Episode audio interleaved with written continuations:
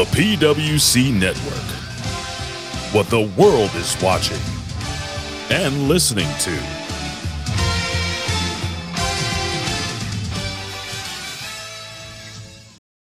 Subhan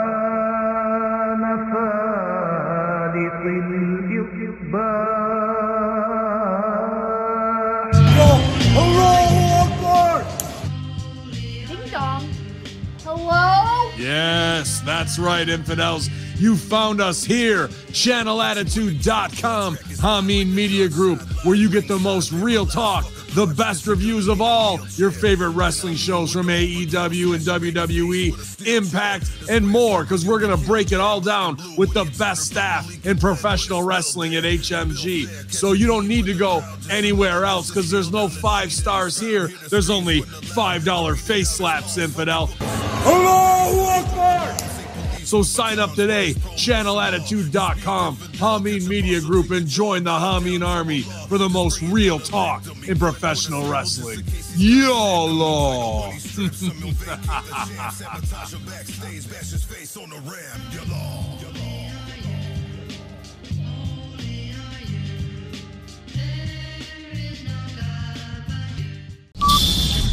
Ten, nine,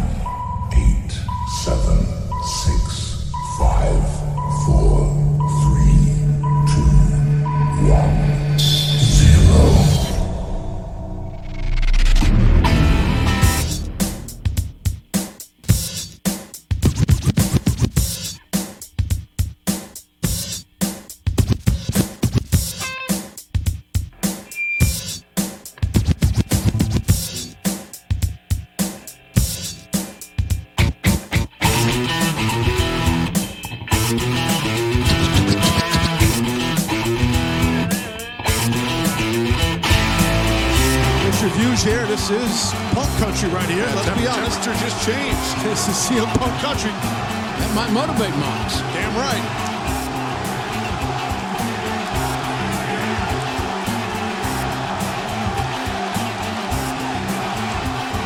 You're right, Jim. He feels it. He feels these people giving him a mixed reaction.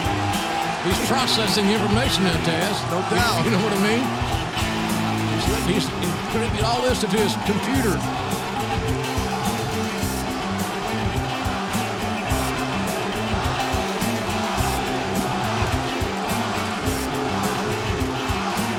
Chicago, I know you love your boy, but I, I think they're still mopping him up off the mat in Cleveland.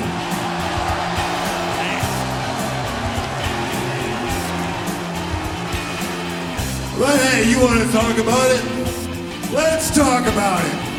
I once heard CM Punk described years ago as the modern 60 minute man. Well, what a load of crap that turned out to be, huh? I mean, I had 57 minutes left in me last week, Punk. Did you? I don't think so. See? When guys get in the ring with me, the undisputed AEW World Champion, the heart and soul of AEW, we find out what they're really made of. I test them, I push them. Last week we learned exactly what CM Punk is made of. At the moment where he hit me as hard as he could, he gave me his best shots and he realized I didn't care. And he knew I was just gonna keep coming forward and keep coming forward all night. At that exact moment, he started looking for a way out. It's true. I'm sorry. He started looking for a way out. Oh, my foot hurts. He's folded. And he curled up into a little ball to die. And he folded.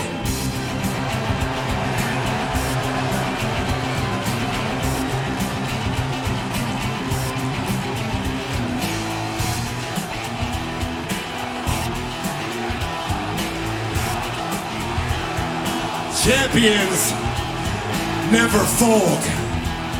Look, you have no idea how genuinely sorry I am that CM Punk just didn't turn out to be what you wanted him to be.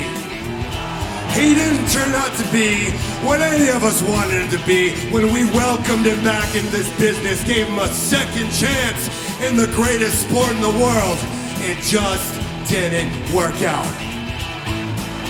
While I am truly sorry for that, I know he's your boy. I know he's from Chicago and you love him. I have zero sympathy for CM Punk.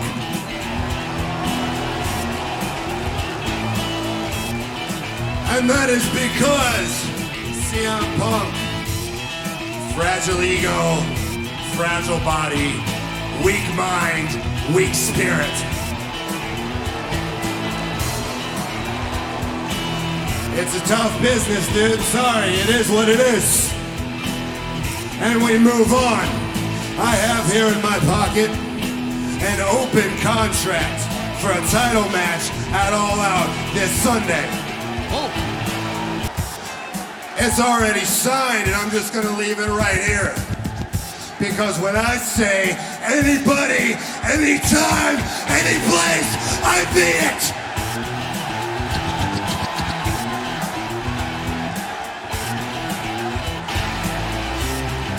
So who knows who's gonna sign that contract? Who knows who I'm gonna face it all out? Maybe it's somebody at AW, maybe it's somewhere from somebody, somebody from somewhere else. Maybe it's somebody from New Japan here in Chicago again. I run that show too. Hey Rocky, you got anybody else left? Rock, let me know.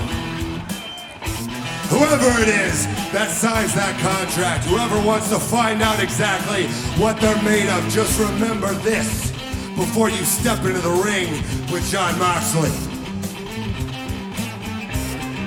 I can out marathon you. I can out sprint you. I can out fight you. I can out wrestle you. Whoever you are, I assure you, I give far fewer you know what's than you do. I am not just the undisputed AEW World Champion. I am the fire breathing, blood spitting, living embodiment of the sport of professional wrestling. I am indomitable will personified.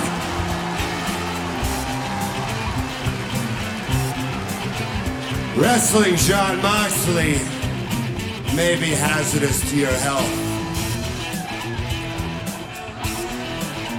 Whoever you are, you've been warned. Who's, who's going to claim that contract? All right, listen, guys, I'm telling you right now, you really can't get much higher regarding confidence. That shows a man, that shows an athlete, shows a champion who's extremely confident to drop a signed contract and say, let's go, who wants it? It's unheard of. Yeah. Jon Moxley with all the confidence of the undisputed world champion. But JR, those were some explosive allegations that Jon Moxley had towards CM Punk. And the troubling thing about that Excalibur is that Moxley meant, sincerely meant every word he said.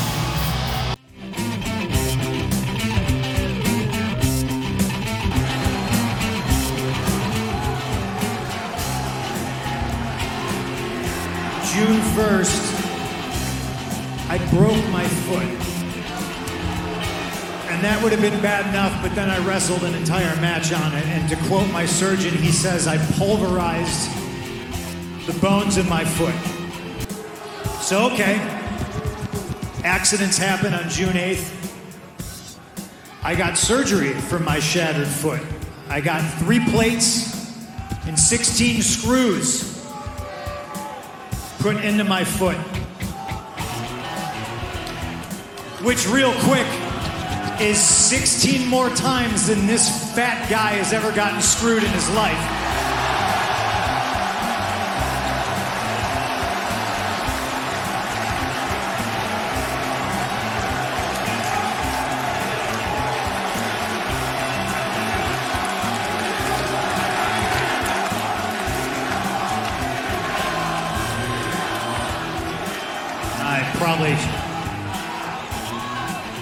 Shouldn't have said that, but I probably shouldn't have done a lot of things in my career.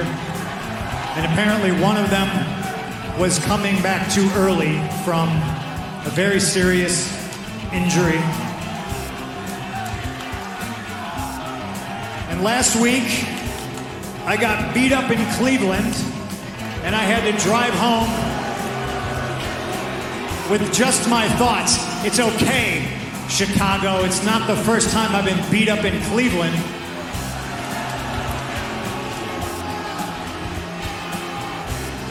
But something about this time just didn't sit well with me. Is my foot 100%? To be completely honest with you, yes. Last week, I was cleared by doctors. The x rays look good. But the problem is, it's a new 100%. And I don't know if that 100% is good enough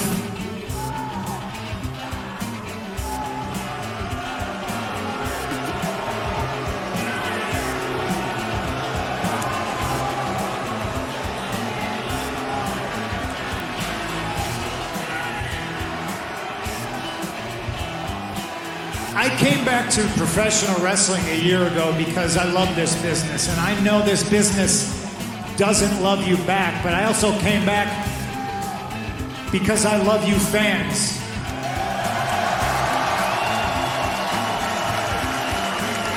And you do love me back. And that's why it hurts to feel like I let you down. I wasn't able to walk Larry for two months, and it hurt because I let him down so I could have rushed back to perform in front of all of you. And I look and I see my little sister sitting in the front row, and I feel like I let her down.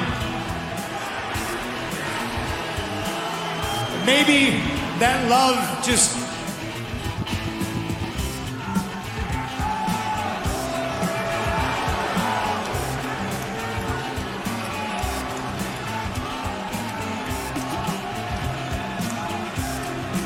Maybe that love just isn't enough anymore. Hey! Hey! That's Ace. What is this? What is this? Ace Steel, who we saw grab the signed contract from Jon What are you earlier. saying, man? This is not what we talked about when you were going to come out here and stay in the back. I don't know what happened between there and here, but this is not it. This isn't you. These two guys are best friends for years, guys. I apologize for interrupting his promo, but my name is Ace Steel, and I trained this man. I've been his coach from day one.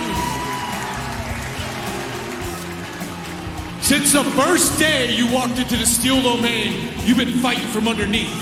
You fought through everything, everything to get to where you are. I got a career that I'm proud of, but I'm most proud of yours because I coached you. I coached you from day one to do all this. We're not just friends. We've seen them come and go. We're family. We are family. And you don't let family down. You didn't let Chicago down.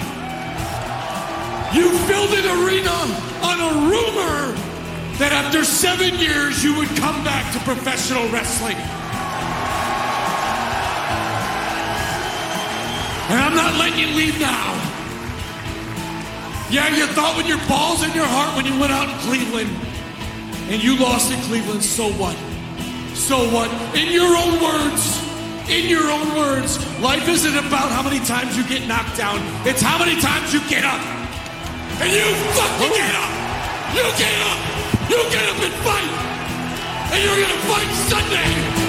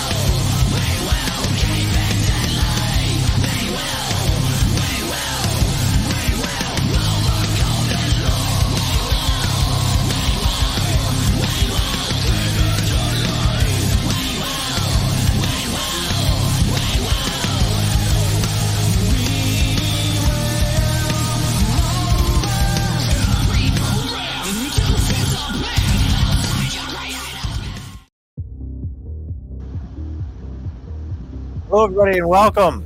Uh, it's wait, Wed- wait, wait, wait, hold on. I was listening to the music. I was, I was rocking my head. Where's the music? what am I on?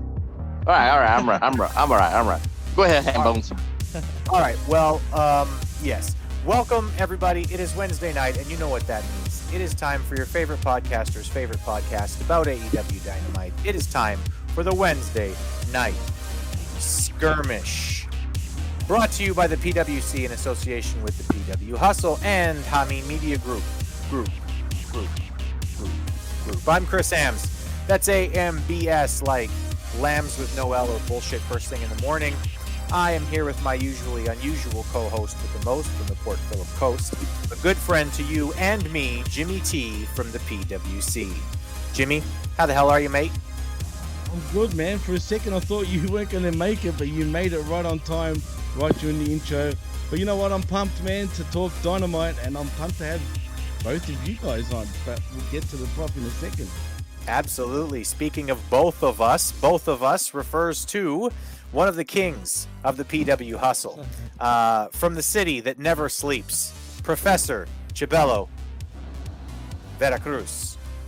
Prof, how the hell are you, mate? I, I'm doing good, hand bones. I'm doing good, Jimmy T. I'm doing good, PWCS. I mean, we we are on the home stretch of all out. PWCS, are you are you excited? I don't know if I'm excited, but you know what? Dynamite did did it do its job, guys? Well, you know what? I'm gonna get I'm a I'm a half and half on that. You know, I'm the most objective man, hand bones. You know I'm the most objective man, Jimmy T. So I'm gonna be honest here. The first half of, of Dynamite got me excited to pay 50 bucks, you know, allegedly, you know, not not pirate the thing. So I'm just putting quotes here. It got me excited to pay 50 bucks, but the second half of the show, which was predictable, made that 50 bucks dwindle down to half of it. I will shell out $25 now, but you're not 50. That's all I'll say. Yeah, no, I'm uh, I'm in agreement. I thought that the first half of the show was really good, and actually, Jimmy and I were sort of uh, talking, just uh, just chatting uh, through text messaging and saying like, "Hey, that's a pretty good show so far." And then yeah, it, it started to drag a little bit, and then that I don't know that last half hour, man. I I don't know. We'll get into it. We'll get into it. It had its moments. I'm not gonna say I hated everything about the main event because I did last week, but you know this week I've got a few nice things to say about it. But at the same time, I I'm not super excited about it either. Um, Let me just say this, hand bones. You know, I understand your plight with the last half hour. I even agree with that. But let me just say this on a positive, somebody in his basement with a lot of papers on the floor just announced that this was the this was a seven star match. Uncle Dave Meltzer gave the the main event of Dynamite seven stars. You know why? Real? Because he creams for Will Ospreay. He creams for Kenny Omega. It's seven stars already. I'm predicting it, Jimmy. I'm just predicting it. Okay. I'm the I'm the professor of the I'm F, El Professor Professora of the future. the El Professor of the future. So the Nostradamus of the professors. Yes. he's the professor's Well- professor. There Yes. we go, right there. The professor's professor. I like it. Go for it, Chris. All right, well, uh, welcome to Chicago, ladies and gentlemen. We're in Chicagoland. We start off with a wild thing. Uh, the crowd uh, gives him kind of a mixed review. Uh, there's some booing, there's some cheering. Um, he comes out, and uh, I don't know, I, I didn't know this, but apparently uh, Jon Moxley's a heel, guys. Did you know that? He is? Uh, well, I learned that the hard I, I learned that the hard way here. Yeah, basically, Wow. he comes out and he says, uh, "Oh, CM Punk, you know, he he lost. I I beat him fair and square. He was. I mean, this is classic heel territory. A guy was clearly injured. You took advantage of it. You know, even a face could do that, and then the next week come out and say, "Listen, I got, you know, I I I, I wanted to finish the match.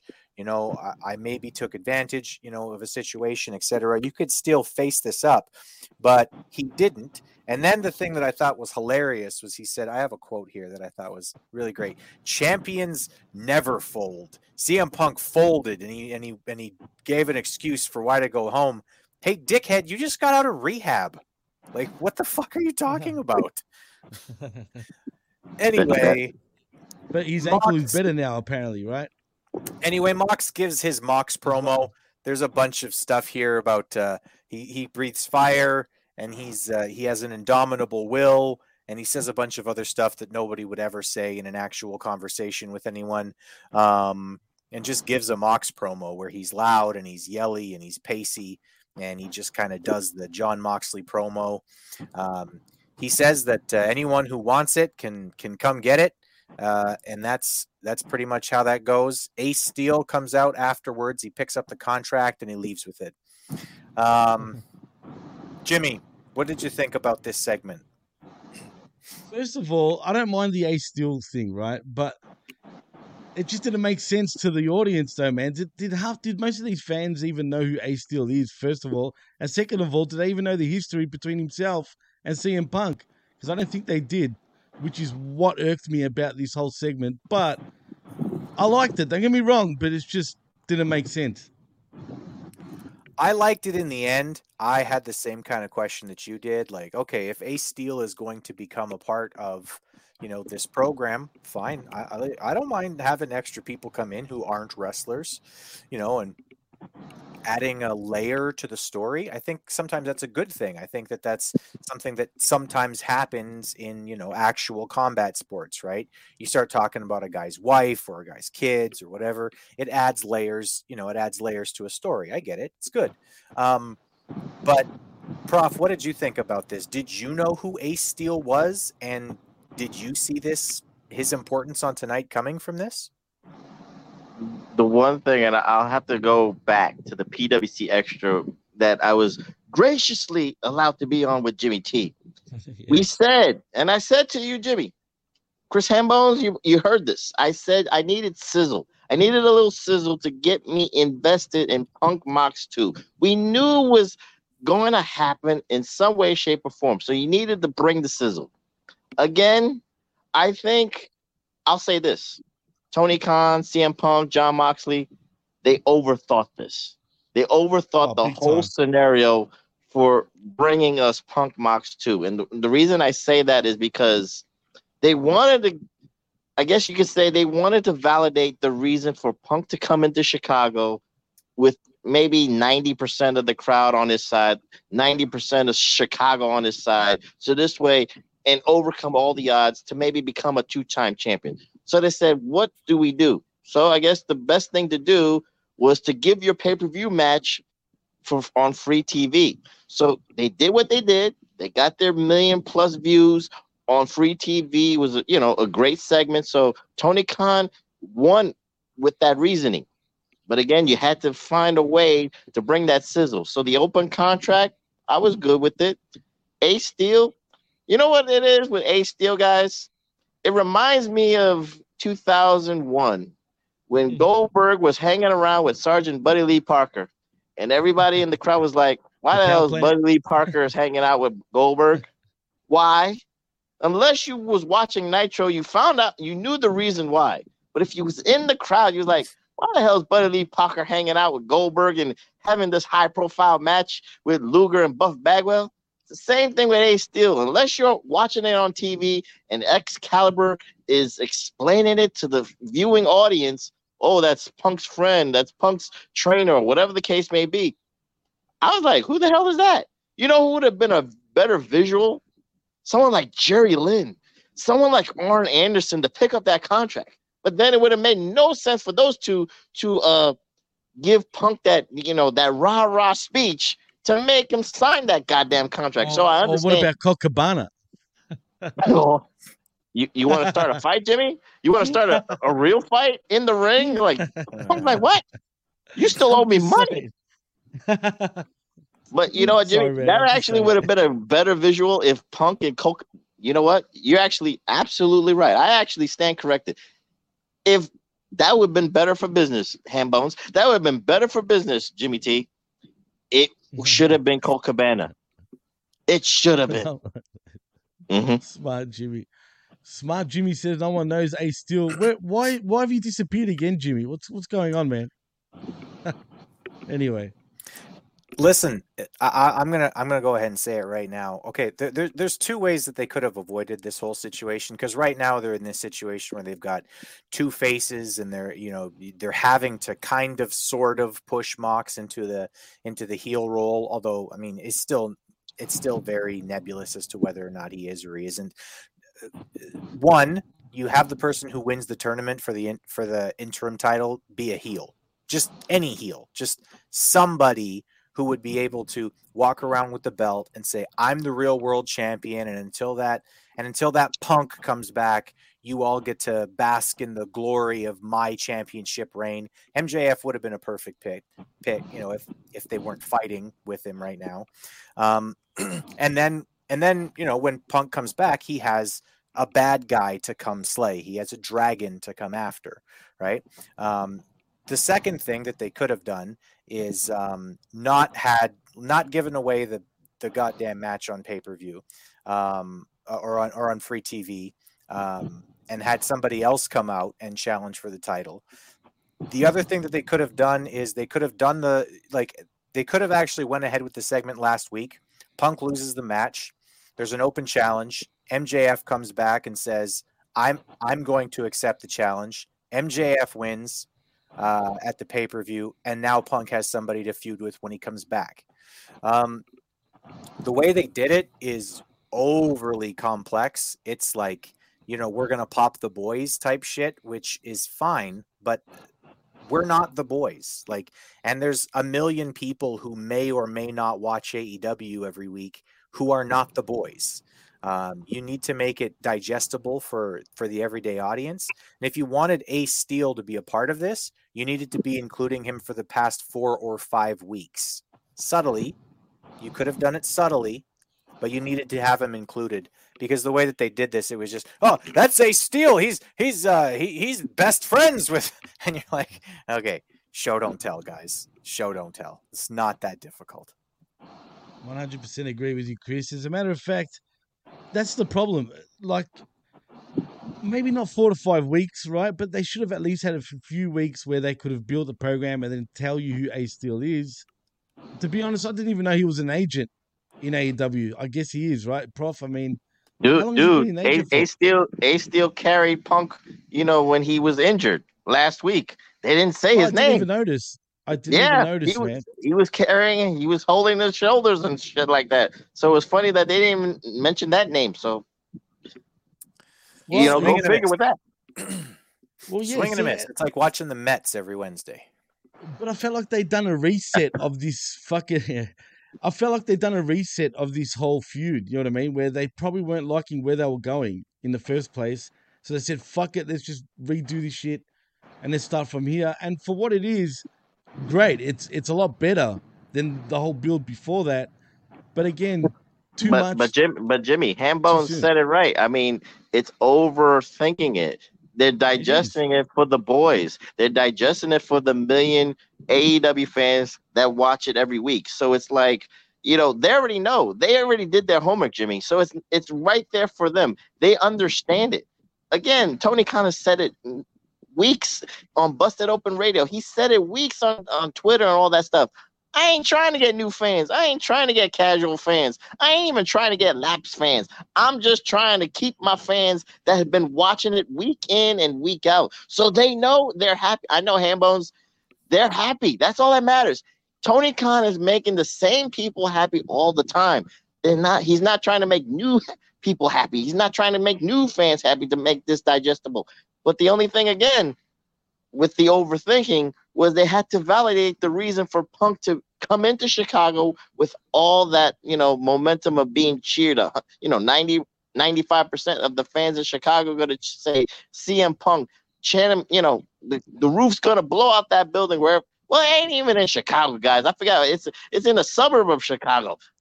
All out in the suburb of Chicago, not Chicago, but they keep you, you you see another mistake. They keep calling it Chicago, but they're not in Chicago. That arena is not even nowhere near Chicago. It's an hour away. Let's just keep it real. Let's keep it hundred.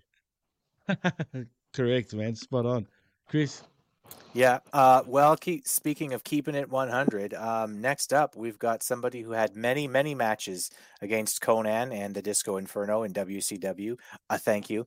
Uh, Chris Jericho, he's backstage.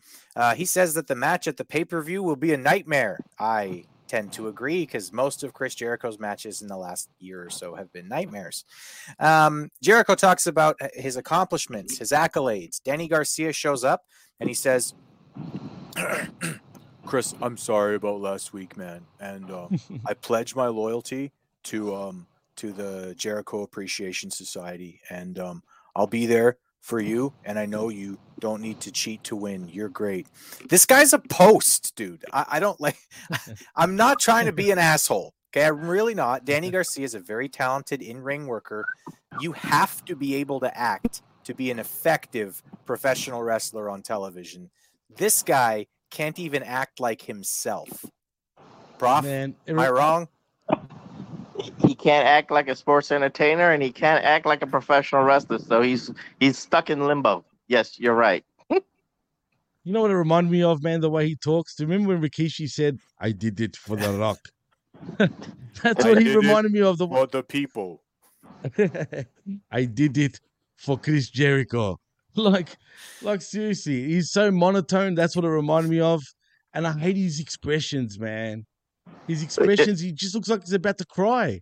Wait, n- not for nothing. I, I don't want to like sway away from the subject here, but guys, do you realize that this match in All Out between Bryan Danielson and Chris Jericho, uh, Chris Jericho says, "You want the Lionheart, Bryan Danielson? You're gonna get the Lionheart." You you notice that that's the build, right?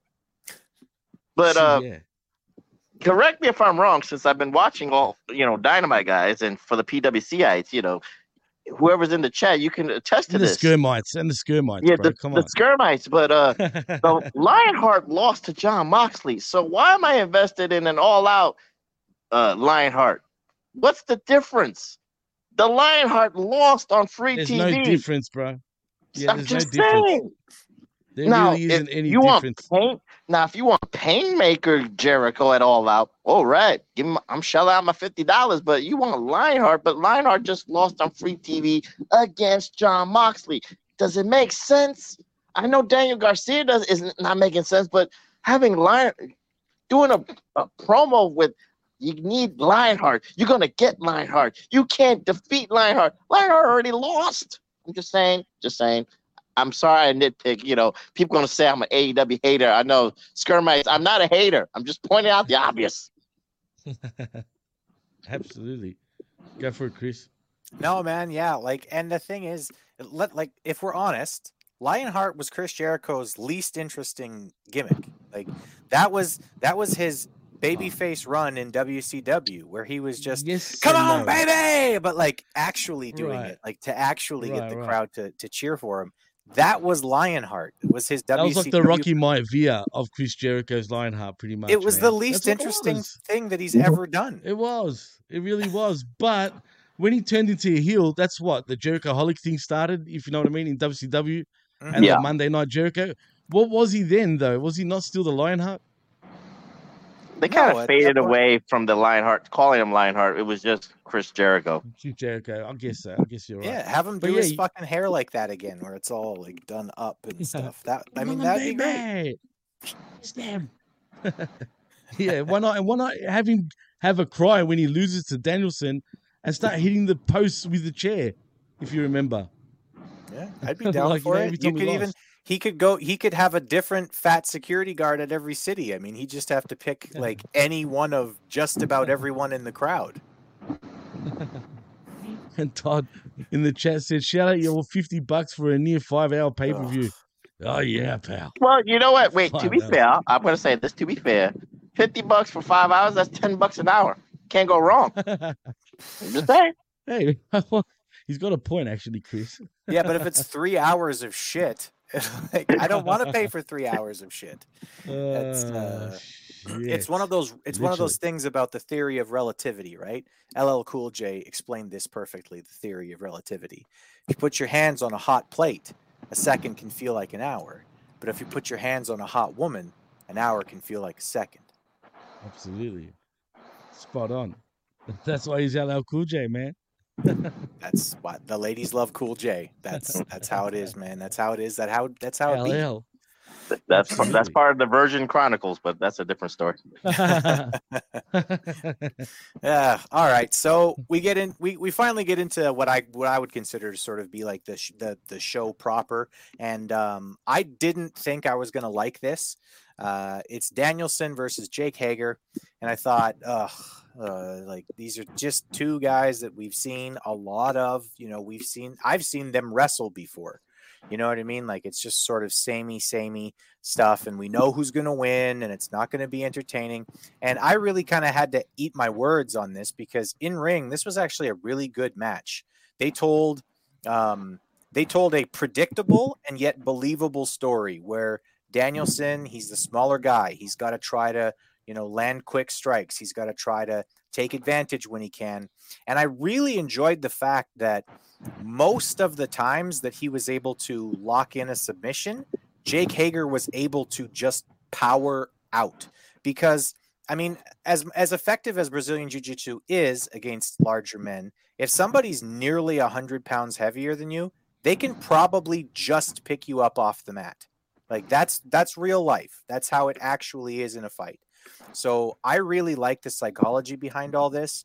I like the way that it ended too. It was some it was some quick sort of switches and ducks, and then all of a sudden, sort of out of nowhere comes the what is it called? The Bukaki knee? I whatever. Yeah. Um the the Bukaki knee. and You're a uh, funny guy. Trade trademark that Oh. hand bones. Trademark it. uh, That that's gonna right go off, on a fucking t-shirt. Um, oh no. All right. So, but anyway, Danielson gets the win, and uh, up to that point, I really, really liked it. We'll get into the to what happened after the after the match a little bit too. But um, Jimmy, what did you think of the actual matchup? Did you like the match? I liked it, man. I I, I knew it was going to be a pretty hard hitting affair, man. And you know what? I, I noticed. Uh, what's his name? Oh my God, Hager. Those elbows he was dropping when he was on top mount when he was mounting uh, Danielson. One of them got him clean right in the fucking face, man. And he and I think he realized he's like, oh shit, and then sort of started hitting again. You know what I mean? But man, it was pretty hard hitting. It, it was tough.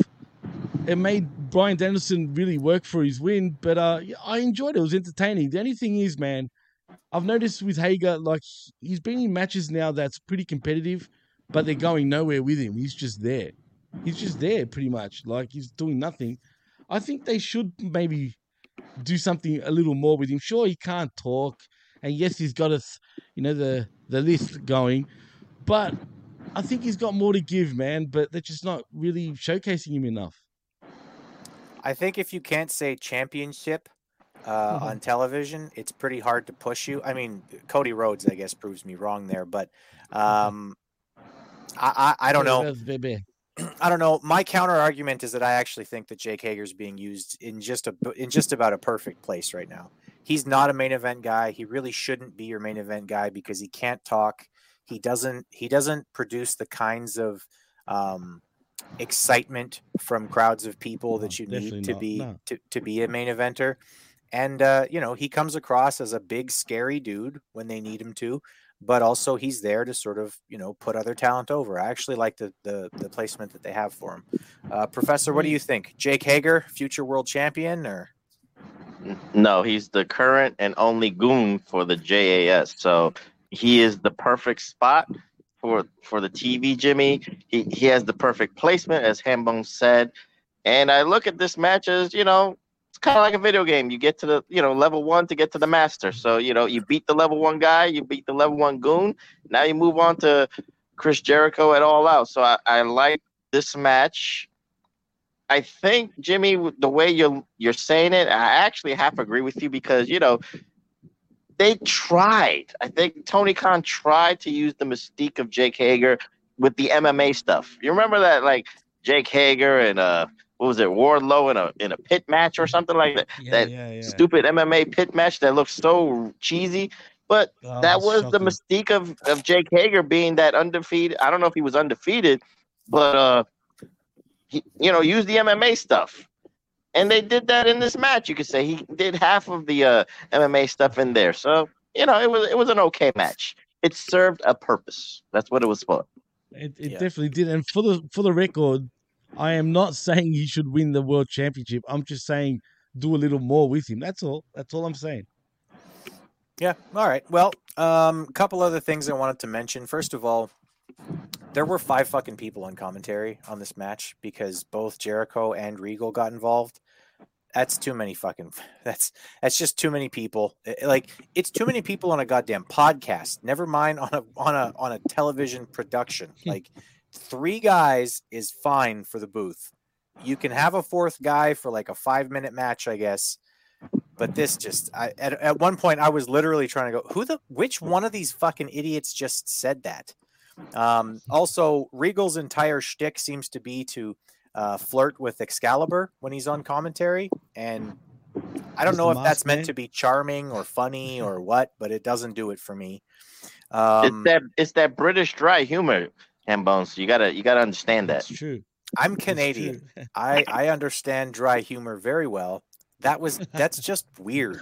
Just it's just weird. Uh, also, No, but also you- you are- you are still right. Don't know the words to Judas. I don't know Right. if it's something. I- I don't know. I don't know if just fat people don't know the words to Judas, or if just everyone in the AEW crowd is fat and they don't know the words to Judas. But like There's a lot of they keep doing this, where they they they pan to somebody who's singing Judas, and they're not singing Judas. They're just going. They're like the, the the music is playing in the back, and they're going. "Eh, na, na, eh, na, na, na, Judas in Judas in my mind. It's like learn well, the the, well, the smart the, the smart crowd has it on their phone. They got the lyrics of Judas on their phone, and then they read it. but then when the camera pans to them, they put their phone down so they can sing. But that's number one. Number two, I go, let's go back to the commentary team because you you made a good point, Hambones. be- Because the problem is the chemistry. Jim Ross, he's been he's been doing it for thirty years. He's been lead guy. You got Excalibur, he's a lead guy. So you know you can't have two lead guys doing it. You got Tony Schiavone, who's been a lead guy for Nitro and WCW Saturday Night. That's three lead guys. Then you got your color commentary guy, which is Taz. So he knows his place. Then you add fillers of Jericho and Regal. Then it's a clusterfuck. It turns into a clusterfuck at commentary. You can't have that. So, you know, you need Tony Khan needs to say, I need a lead commentator. I need I need a color guy, and then that's it. Maybe two ham bones. I know you said three, but two might be what they only need. Because you know what? Get Mark Henry, get a Steel, get get uh get Jerry Lynn. I I, I think we need like ten. Let's make a record. Let's do a Guinness Book of World Records on a match. No, no, but look, Prof, you're right, man. I think two is the best combination in all of professional wrestling. But for whatever reason, in all of wrestling, we need more than two fucking commentators, man. So it is what it is.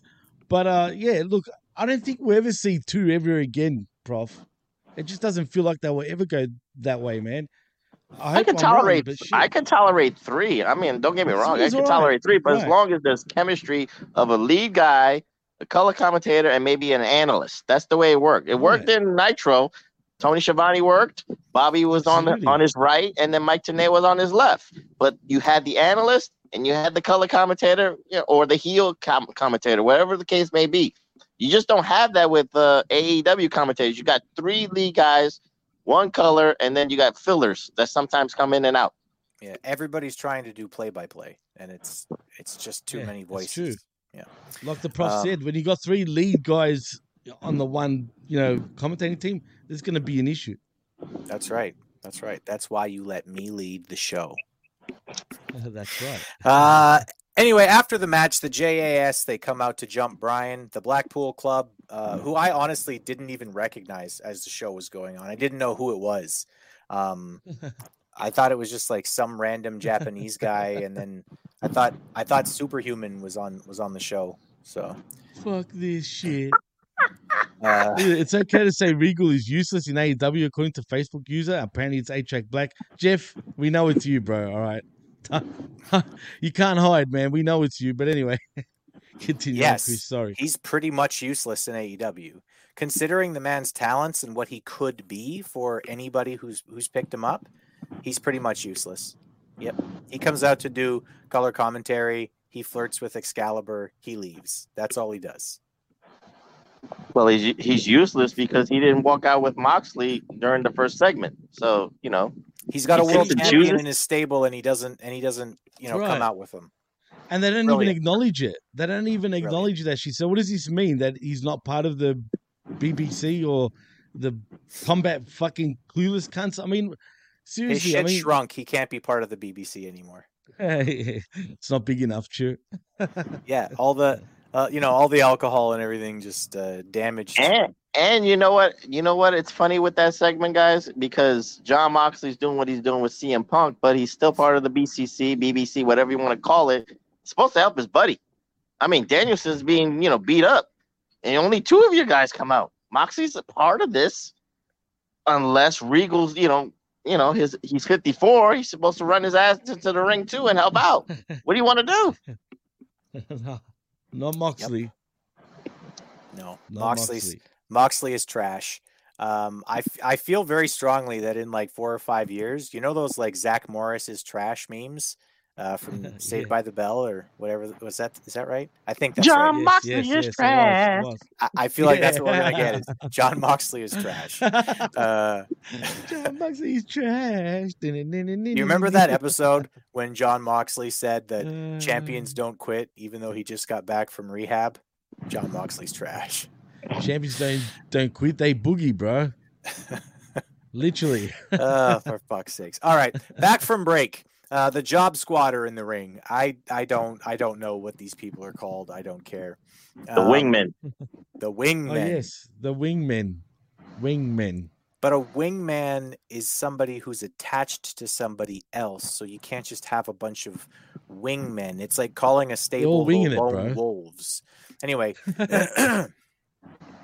uh, or the Judgment Day, and we'll leave that alone. I'm not gonna. I'm not gonna get into that nonsense. Uh, back from the break, the Job Squad are in the ring. They say some nonsense, and Morrissey comes down to the ring. Uh, dude looks great. Uh, Fuck. He looks jacked up bad, dude. I mean, I haven't he looked great the first time he turned up on Dynamite, but this time he's juiced to the gills. Like big time. Have you seen that stunner he's on, man, with his chest? I mean, seriously, those horse hormones are making him look like a huge horse, man. No doubt about it. he on the Triple H diet, and it's working for him. He's on Um, more than the Triple H diet. Put it that way. Triple H Jeez. is on more than the Triple H diet. That's the joke. um, or at least he has been. Maybe he had to back off after his heart attack, but that's what happens when you when you're on the Triple H yeah, diet for long enough. Yeah, you, Your gotta go on. to You gotta explode. do the herbal stuff now. You can't do the the the hormone stuff. Yes, sir. Yes, sir. Uh, anyway, Morrissey comes down to the ring. He uh, clears the he clears the ring. Stokely Hathaway, uh, uh, from what I could see, appeared to be hard um, as he got in the ring and just kind of stared at Morrissey for a while and then handed him a card. Tony Schiavone asks Hathaway what the business cards are for, and they shove each other a little bit, and it just looked like two old guys shoving each other in the street. It wasn't. That was so stupid. First of all, it was a dumb question by Schiavone. What are those business cards for? Duh, Tony. They're business cards, you doofus. I mean, seriously, why even ask the question? Well, actually, I think that this might have something to do with Ring of Honor. Um, and I think Oh. that mostly because as Morrissey was making his way to the ring, the the they said, "Oh, what is he doing here?" Oh, well, there's been some talk about him signing. Yeah, but where did he sign? Was literally a part of the commentary as he was walking to the ring. So I'm wondering if maybe like a Hathaway takes over ROH uh, might be something that they're at if- least looking at building.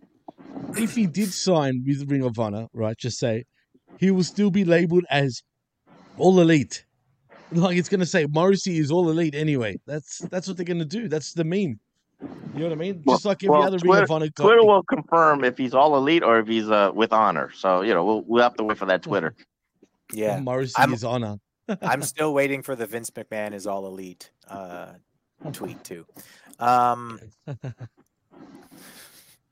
Will Ospreay is backstage and he's saved. from Settle down, having to. Speak, um, and we're saved from having to listen to him speak by Cyrus. Nothing interesting is said, and that's the end of the segment.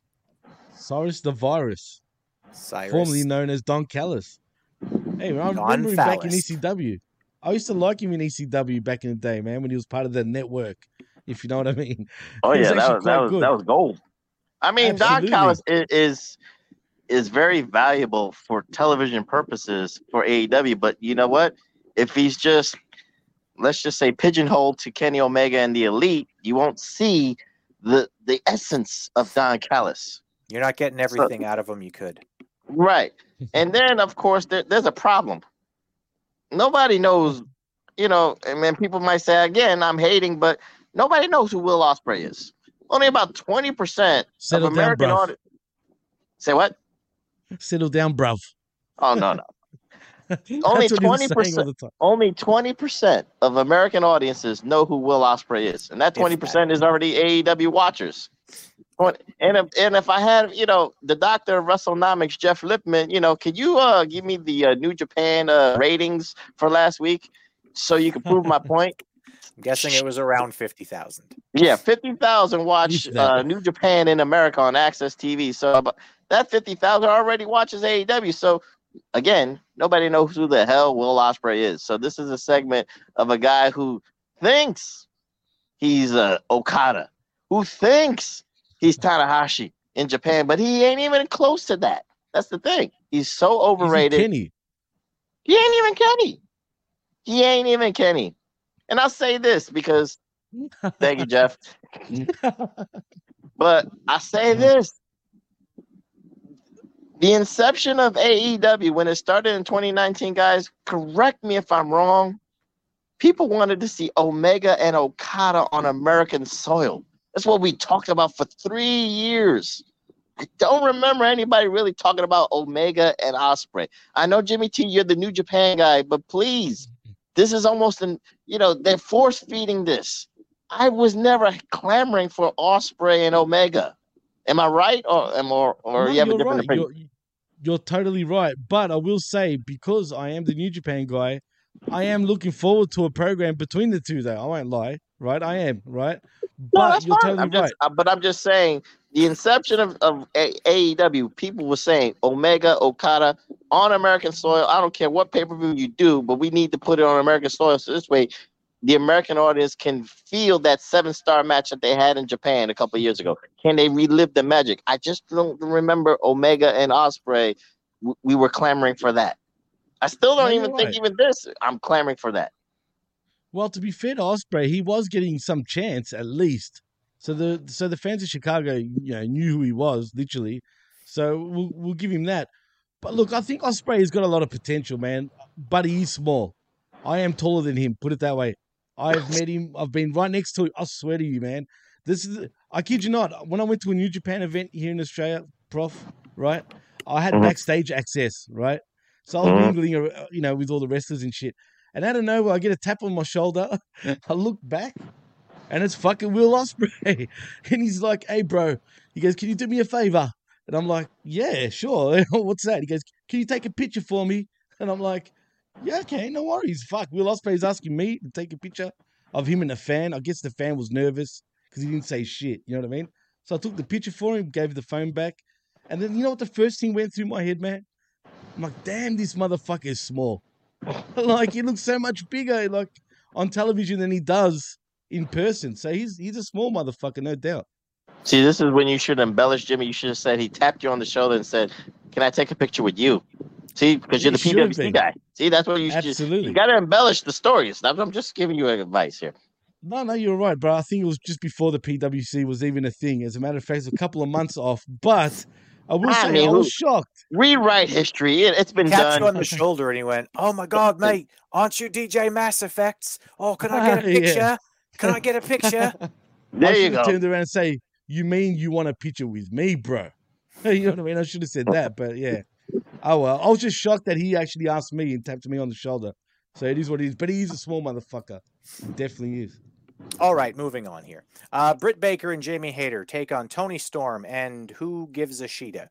Um, first of all, a uh, little shout out to uh, Panetta, Sexy Time. Hey, what's up? Uh, Jamie Hayter uh, got the dollar for tonight. It's her ninth dollar of the year.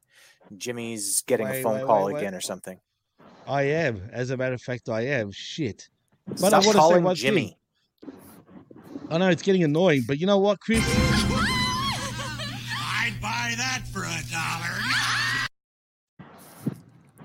Shout outs to shout, outs to Panetta and uh, Jamie Hayter, who won her ninth dollar of the year. Um, I'm not sure why uh, Kev is so attracted to someone's bum that looks like Rey Mysterio's face, but I'm not going to get into the complexities of. Uh, I'm not going to get into the complexities of people's sexuality, right? Okay, so Kev, we love you, no matter what kind of freaky stuff you're into. You're Uh, not moving- into you're not into bootyology, Hambones. So Oh. if Annette is into bootyology, he understands the essence of the booty, the shape, the curvatures of the booty. Yeah, but if Well, the picture ton- of the booty looks exactly like a Rey Mysterio mask, I have some questions. Circa 95, 96, by the way. Okay. All right. The faces get the crowd up and loud for some back-to-back axe handles. Hooray. Um, clear cheating is allowed by the referee before a break because welcome to AEW. There's no rules. Um, this is four of the best women that they have in the division uh, in AEW. It's four of the best women they have uh, in this company. And this match is still a goddamn mess. People are standing around. There's stuff not being sold. There's Botches. people are there's botches. Everybody's waiting. Um, they don't Titles. understand. They don't understand tag team wrestling. I mean, I, I get it. All four of these women are like more naturally singles competitors, but you have to understand the point of a tag team match. You need Well, to. they've been having nothing but tag matches the last six weeks or whatever, man, to be honest. So they should be fucking used to it by now. You'd think, but no. Anyway, who gives a Sheeta uh, picks up the win at the end here. It's not a lot to talk about. I'm not. This was like for the for the first half of the mat for the first half of the show. Like we had said that like all three of us were pretty stoked for the first half of this show. This was the low point of the first half for me. It was who cares, and I just I have a really hard time. I don't think they've done a good job of building this. Um, it's basically been a two week build for a fatal four way match that's supposed to be for the title. Um, And a, and a two week build for Shida to have the the TV time to even validate her being in the fu- fatal four way. right. No, exactly. So, I mean, am I missing something, Prof, or is this another thing where they just, I don't know if they had to hot shot this, but they're doing it. I, I think they had to hotshot this for a fatal four way. But again, I mean, whatever the dirt sheets say, you know, whether it's politics, whether it's an injury, whether Britt Baker, you know, played her card because, you know, she's the only one who gets what besides Jade Cargill the most TV time. So if it's not Jade, it's Britt. So, you know, you need to validate the TV time, and Britt does validate TV time. But the problem is, like I said, she two, is a two week build to validate her, even though she's a former AEW Women's Champion. You got Toni Storm, who's probably on her way to becoming AEW Women's Champion. Then you add the, the Jamie Hayter effects, to, you know, to have a fatal four way clusterfuck it all out. So, again, is Thunder Rosa injured? Again, I'll give her the benefit of the doubt. But again, those politics that, you know, the reputation precedes talk to Evilise about that. But anyway, neither here nor there. But again, I'm giving Thunder Rosa the benefit of the doubt. So again, if it's hot shot to to a fatal four way for another interim champion, again, I hate that word interim, but you know, it is what it is. So again, I know Jimmy probably is cheering for the Aussie of Toni Storm to win it all. So I'm I'm going with you, Jimmy, you know, to validate. But then doesn't it cheapen the moment, Jimmy? That Toni Storm's gonna be does. interim and it's not gonna feel, you know, bigger than it's supposed to be.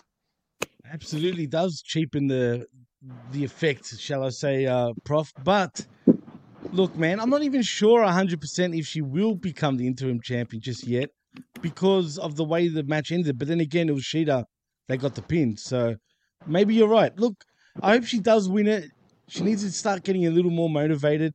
and maybe with the interim AEW Women's Championship, she can, uh, you know, represent. But we'll see. Time will tell. Time will tell. Anyway, uh, next up, we've got CM Punk, who comes down to the ring. And um, I don't know, guys. Like, no one cares about women's wrestling. From Sammy Guevara. Yeah, that's um, that's not a shocking thing for Sammy Guevara to say. Um, Just don't go raping Sasha Banks, all right, Sammy? Just, just say. leave Sasha alone.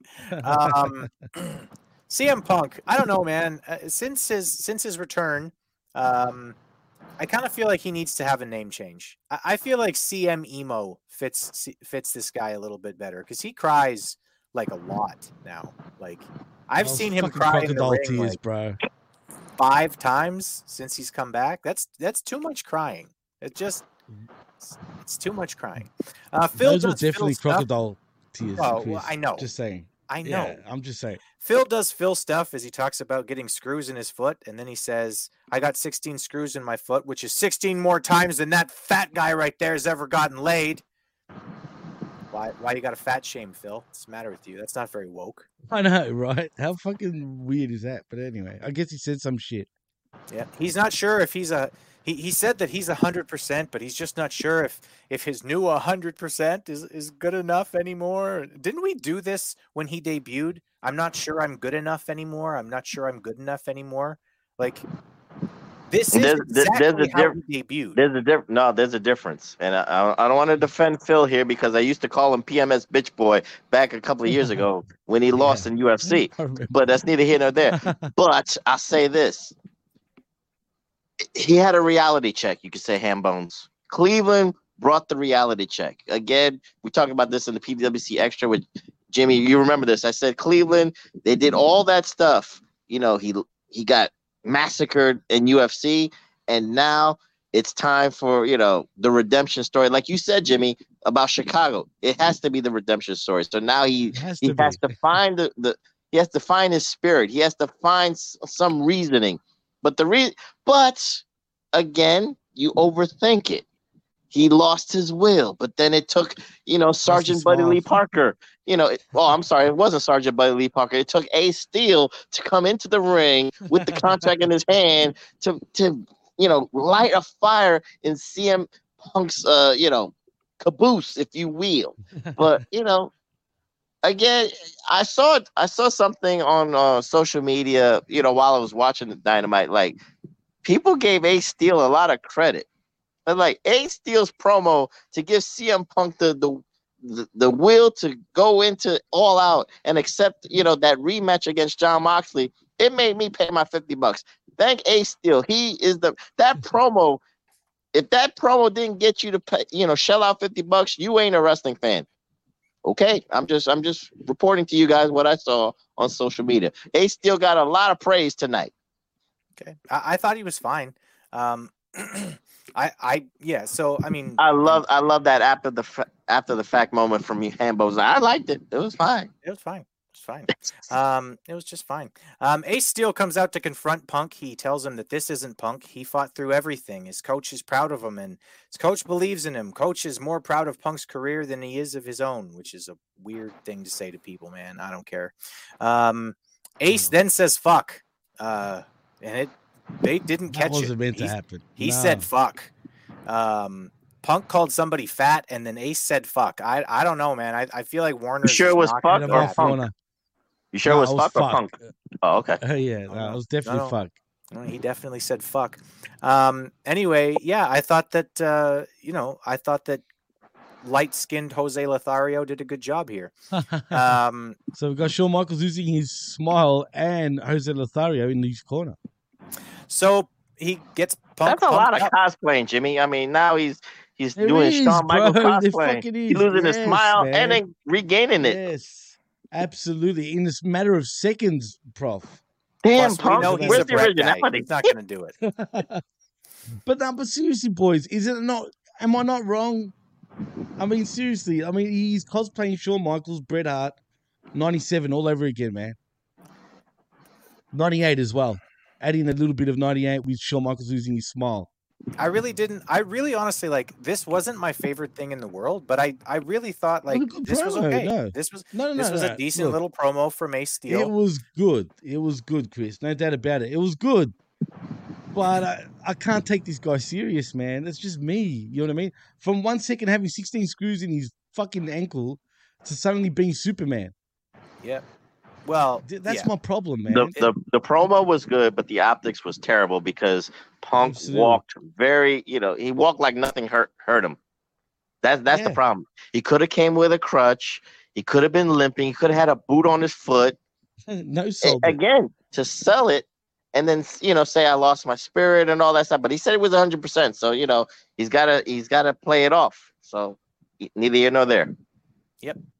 I mean, I, I agree. There there were definitely some missed spots here, some missed opportunities. Um, the end of it is, the long and short of it is, uh, CM Punk signs the contract and he he wants Mox at the pay per view. Uh, fine. Uh, this was this wasn't bad. This, but the thing that I feel like AEW kind of does is they give you almost no reason to tune into a pay per view until the week before the pay per view. Like there's very very little or light build up towards anything, and then it's right before the the pay-per-view. All the good stuff happens, and I feel like they need to put something a couple weeks before the pay per view to get you to tune in to the week before the pay per view too. Like they almost need to build the build a little bit with this company. Although to be fair, you know, WWE hasn't done a any better a job in the last Well, look, three or four years. You're right about that too, Chris. But to be fair, also to AEW, for go home show, it actually home give them that. You know what I mean? So you're right. They don't do shit during the build up to the go home, but it felt like a go home show no less. Yeah, no, I agree, and especially like we said, like the first half of this, and we'll, get into the rest of it here, but um, the first half of the show was pretty entertaining. I, Um, I I'll say this, and I didn't mean to cut you off. I just say No, this, ahead. but uh, the story was, was Punk being injured for months, so I guess it's supposed to sell itself. He's he was uh, originally supposed to come back, and then the, the match is, is set for All Out, but then they put the match a week before the pay per view. But then again, they overthought this. They were overthinking this to validate Punk coming into Chicago with with a chip on his shoulder, being a being an underdog and all that stuff. So that's the thing. They had a story, Chris. I'm just saying with with, with- Punk already, you know, saying I'm the real champion, like some like SummerSlam all over again between Punk and Cena. Yeah. Oh, they had a built-in story. That's part of what I'm saying. Is like there was Mhm. a built-in story, but they just didn't bother really expressing it. It's like Mhm. you're supposed to know based on Twitter references that you should buy the pay-per-view, and I mean maybe that works for some people. Actually, I know it works for some people, but it doesn't work for like average fans. Like, and I mean that's the same thing. I, I'll say this. I, I think the same thing about like all combat sports, right? If I see if I see a couple of weeks before a UFC um, that there's like a really cool video package of these two guys and they hate each other and they're talking shit and it's like, oh man, these guys are gonna kick each other's fucking faces off. It gets me hyped. I, like I want to see it. So you do have to tell the story. You can't just rely on Twitter. Is I guess is I guess my point. But uh, Christian Cage and Jungle Boy are giving a backstage interview. Um, it's a sit down interview. They talk about fathers and money and fighting. Jungle Boy isn't even that cute. Some of Chris's kids, uh, probably. Um, Paul Silas Young, Jeff's kids. I don't, I, I don't understand the reference. Um, Jungle Boy says, and I quote, um, uh, you know, you, you- I, I want to say that I hate you, Christian, but you know, the truth is it's more complicated than that. And, you know, one thing I know for sure though, is you won't be wrestling Jungle Boy at the pay-per-view. You'll be fighting Jack Perry. And, um, I I actually popped for that because I said, "Thank God, Yep. yes, he's a man now. Get that Jungle it. Boy title off his back and become Jungle Jack Perry." I actually applauded Tony Khan. I applauded Jungle Jack Perry. I don't. I told. I I even said this to the PW Hustle brothers. I said, I can't take Jungle Boy serious because of his name. Call him Jungle Jack Perry. And I was like, finally, Finally, thank you. Yep. Jimmy, have we not been saying that Jungle Boy needs to change his fucking name to Jack Perry for a year now? We have. The only problem is he's still going to be Jungle Boy to me. That's the problem. You know what I mean? But big fuck. I mean, does it really make a difference? Let's be honest. Yes. Yes, it makes it Does it makes a big difference. Yes. Look at him. And if He he, and like if he, and if he cuts his hair, he, he has he's got to cut that bush hair or actually like put a rubber band and kind of like refine himself. He has he has to change his whole look too. Rocky Maivia would not have become the most popular man in Hollywood. Oh boy. The Rock became the most popular man in Hollywood. That's true. You're right. You don't But, think uh, a name still- makes a difference, man? It really No, it makes it absolutely makes a difference. It, it does, no doubt about it. But what's he going to come out to? Like, what music is he coming out to now? fair. That's a fair. I mean, seriously. I think there are a few guys in Jungle AEW Boy? who come out to who come out to music that just is not appropriate for them. There are a I'm, few. I'm, there are a few- I'm, su- I'm sure Luke Pe- Luke Perry's in the chat. He's gonna explain to us, you know, what Jungle Jack Perry's gonna do. Come on, Luke. Don't let me what down. He will come out to. I guess he'll come out to this, guys. That's what he's gonna come out to. because he's a man now, guys. He really is. Jungle Jack Perry, a real man's man. Seriously, It'll work. He'll make it work. I mean, come on, that's money right there. It's good stuff. Add add some auto tunes and some disco. Do the DJ Mass FX a remix for the real man's man. Don't tempt me. I've got ideas now. Actually, I might actually do that. So tune in next week to uh, find Oh, out the, the result to a real man's man, Jack Perry. It'll be these vocals to a fucking Tupac beat. Just watch. No, no, no, no. Relax now. We're gonna have glass breaking everywhere. But anyway, All right, all right, all right. he's a man. This. Enough of this. um, there's a six-man matchup next as FTR and Wardlow face three dudes. Again, I didn't bother figuring out who these people dudes? were. Yep, just three random people. Uh, it's a it's a quick squash match. You know, it's meant it's there to it's it's there to showcase FTR and Wardlow before the pay per view. Um, they get a big win. Uh, Wardlow does the Chris Jericho pin at the end. You know, with his foot on the chest and the ah, but he actually gets three counts, so it's fine, just fine. Professor, Uh, you know what? I'm I'm gonna keep saying this. I already said this on the PWC Extra. FTR's been screwed. They've been screwed royally for the last couple of weeks. They've been screwed out of a video game that they should be on. They were screwed out of a, out of a main event match that should have been put on for All Out against the Young Bucks for the you know the winner take all tag team title match that everybody was waiting for. This was six months in the making. You want to talk about storytelling, Hambones? They already had a story with FTR's six month legacy building. So, again, I'm very disappointed. You know, I'm going to say this.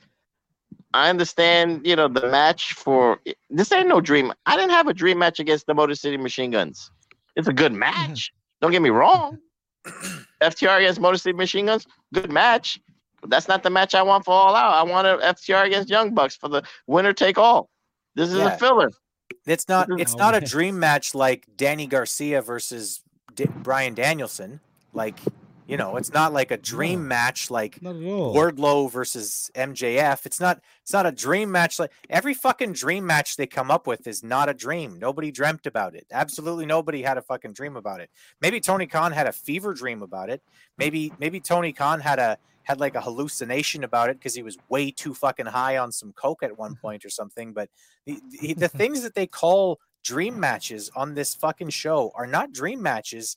Like 90% of the time they use the term dream match. It's just some fucking wrestling match.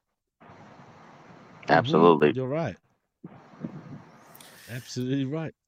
All right. Yeah. On this point, um, FTR are fantastic. They need to be used better. Um, they they're Did- half wait, wait. Did Did you hear the crowd? The crowd was on FTR's side. They they're trying to tell Tony Khan, and they're, they're trying to tell the Young Bucks, this was the team. This is the team.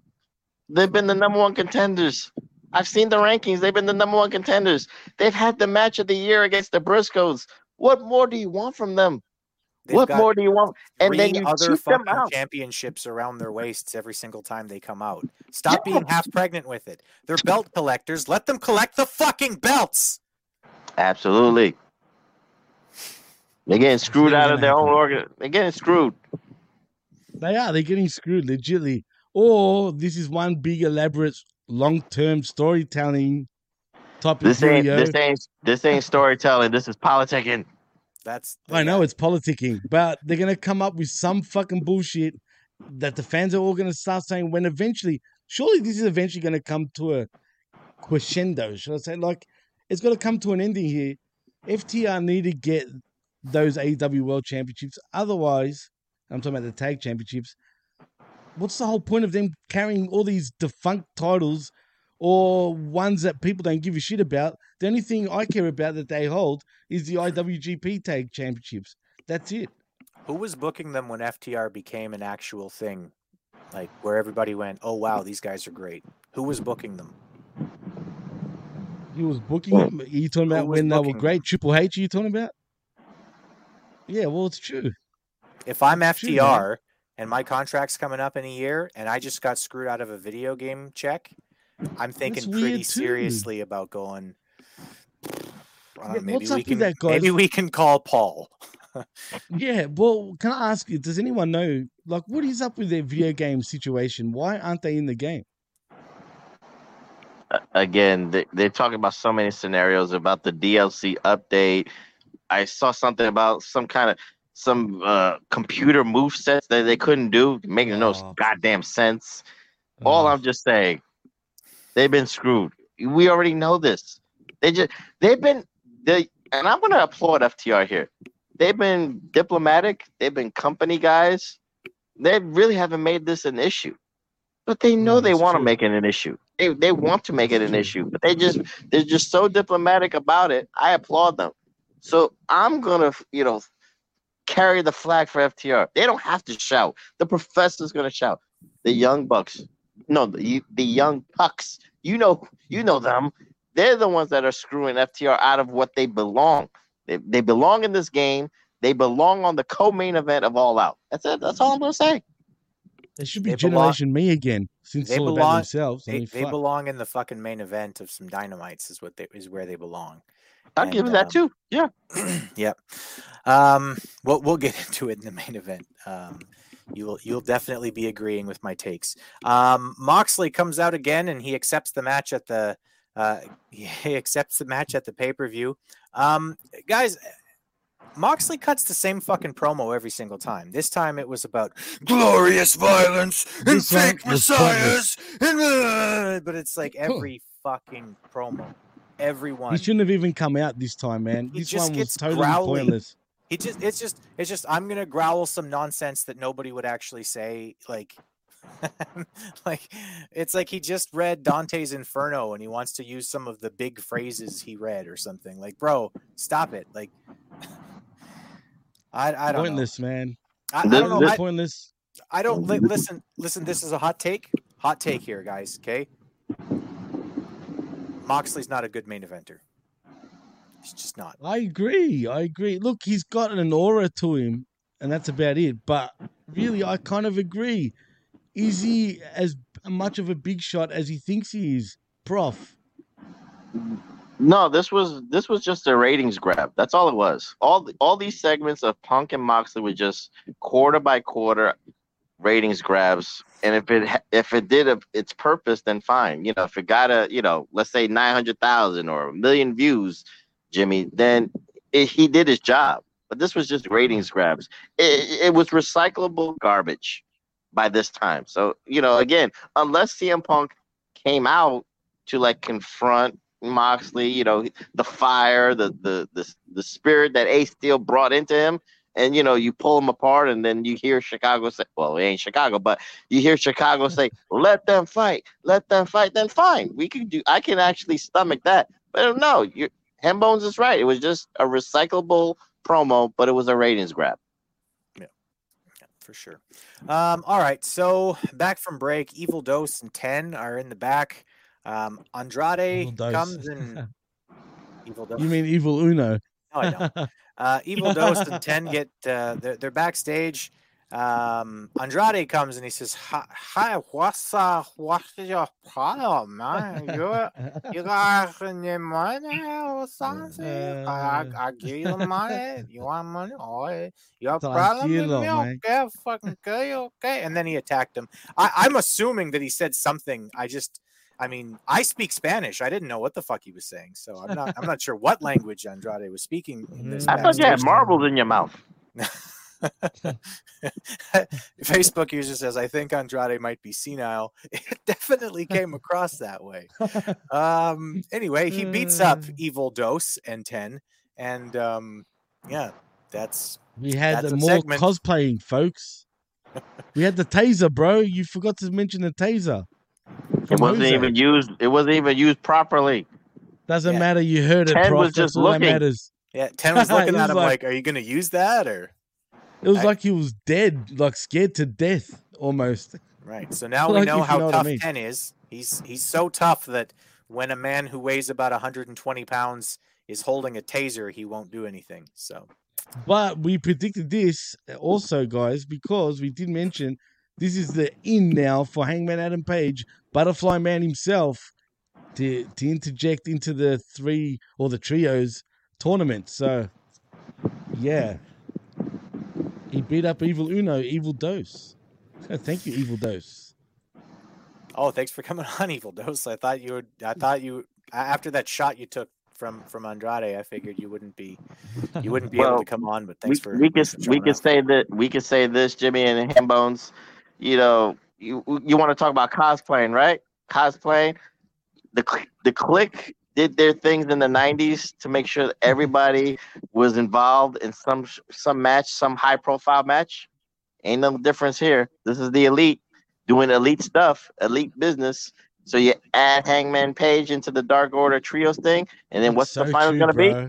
it's the dark it's gonna be the dark order hangman page against the elite for all the marbles just so we can relive the elite fighting each other i'm mad so at you know true, you know doing business for, with your friends guys but we we talked about the cosplaying so if the Kliq did it in the 90s the elite are doing it right now Bro, not only are they cosplaying on television, but these motherfuckers are cosplaying in the back too, bro. I mean, come on, man. Jesus Christ.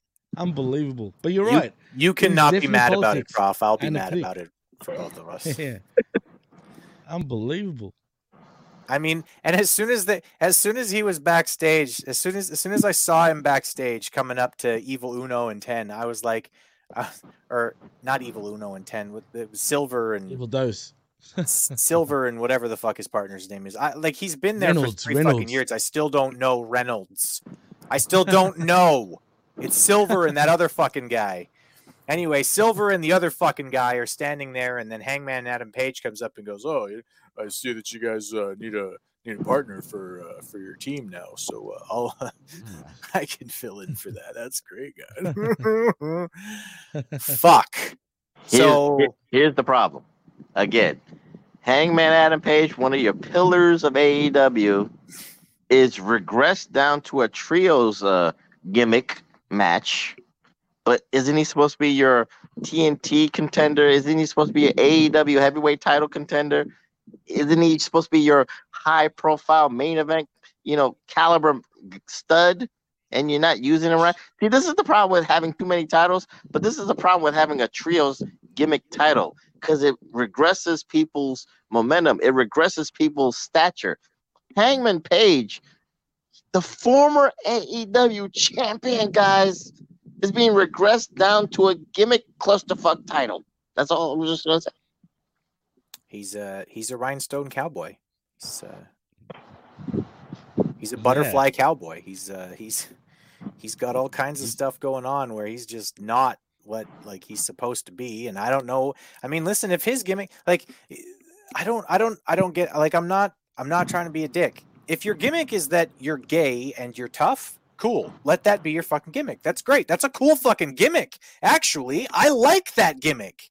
That would be an entertaining fucking gimmick. I'm gay and I'm also a badass. Great, awesome, perfect, Brokeback- wonderful. Let's fucking Brokeback go with it. Cowboy.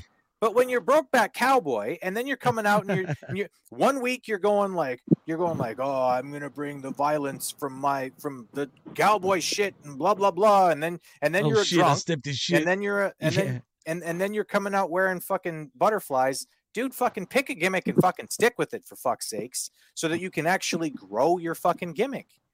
And I mean, to this is exactly this is exactly. Listen, okay, this fucking guy, this guy who can't seem to fucking decide who he is, is talking shit about people who have been in the business for 20 fucking years and saying, "Oh, well, why should I take advice from anybody else? I mean, I'm I'm part of the group that started all this." Uh, like you got a big fucking head and you don't know what the fuck you're doing. Grow up. Well, Well you know, there, there is a gay said. and bad there is a gay badass character in AEW. His name's Sunny Kiss. I'm just saying. I don't really consider that to be a badass character. I mean, he's he's, Oh, that's a badass, Chris. he's, he's got the first part down, but like, it Well, needs to more apparently- badass. According to Facebook user, Cream rises to the top. Hangman sinks to his happy place, the bottom. Speaking of backsides, He's he's Well, back to being there. associated with the fucking with the Dark Order. So, yep, good for you. That's where you belong. If you're not gonna take if you're not gonna take advice of, of people who have been in the business for years, who have main evented WrestleManias and SummerSlams, who have been part of huge angles and money drawing television before. If you're not going to take those people's advice, you belong with the fucking Dark Order. Congratulations. We figured out where you belong, Hangman. It's where you belong. yep, that's where he belongs. Anyway, there's a fatal four way coming up next. It is uh, Dante Woo. Martin and Roosh and Fenix and Superhuman, who I mean, I still think that Superhuman, when he comes out, like he should he should have something going on with his music where you know it's Superhuman, right? Like you should hear this is from uh, Juggalos and Juggalettes, and then Superhuman should come out. But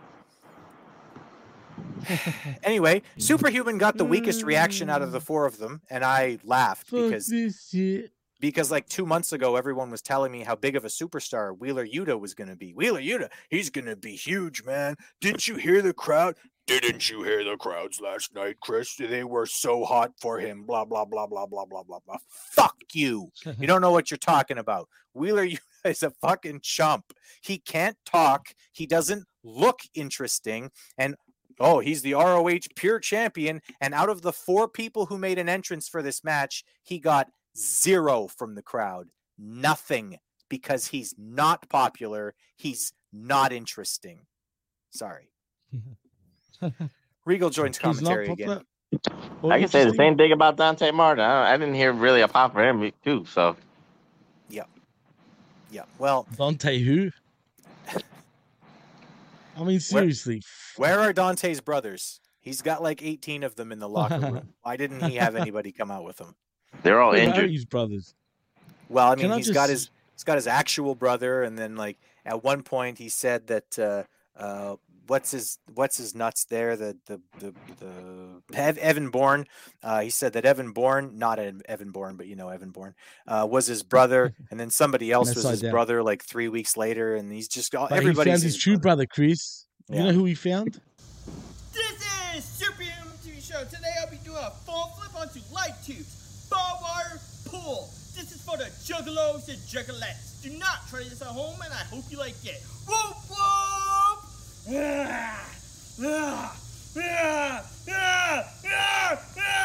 Fuck this shit! Whoop whoop! Ah! Ah! Ah! Fuck my back! Ah! Fucking cut it! He gets a bigger reaction. Oh man. Wow. Yo, Prof, you need a bounce, do you, man? By any chance? Yeah, you know what? The I gotta edify the ladies. So you know, I got some night classes I gotta do. So you know, it's been a pleasure to be on the PWC. It's been a pleasure to be on the skirmish for the PWCites, the skirmishites, all the ites right there. So you know, thank you for having me on the on the show. No problem, brother. It's always a pleasure. You know that, man. The door's always open for the prof. You're always welcome, Professor. Thanks for coming. Thank you guys. Thank you. And and of course the uh, the main event sucked, but anyway, that's that's the, the professor's perspective on that one. But thank you. Thank you, bro. Peace out. Peace. All right. So it's a fatal four way, Jimmy. And uh, it's basically just botches and bullshit. I, I don't know how else to put it. it. It's four guys have have this match, and there's very little explanation as to why it needed to be a four way match. I'm not against fatal four ways or triple threat matches. To me, they need to be for a title and they need to make sense. There are four guys who are legitimately competing for this championship. They couldn't have one off matches or whatever. They had to have a fatal four way or they had to have a triple threat. When you just throw four fucking guys, when you just throw two Mexicans and then two mm. people who work like Mexicans into a match and say it's a fatal four way, it's just horseshit. Ole, ole, ole, ole, ole, ole. Didn't you hear that, man? Yeah. They were laying through the whole match. What else are you gonna do, bro? But you're I- right. It was horseshit. I really honestly I was like I was like, "Oh my god, we're going to get a Sami Zayn here. Sami mm. Zayn's going to show up because they were they were doing a song, but it's not what happened. anyway, people stand around and wait for each other. There's some quail diving and some other bullshit. Um, there's too much cooperate co- cooperation for me.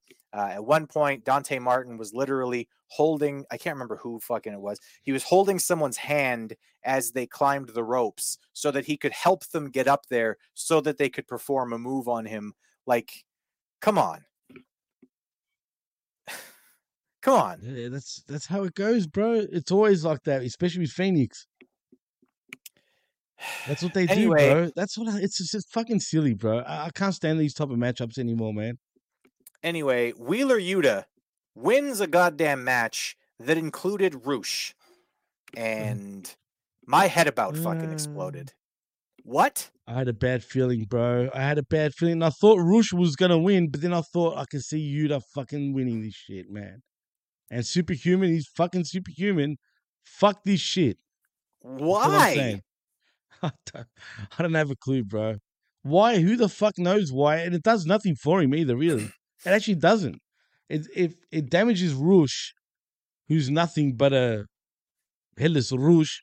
I mean, seriously, it it does nothing to Fenix because he's already done and dusted pretty much. You can't take him seriously anymore in AEW.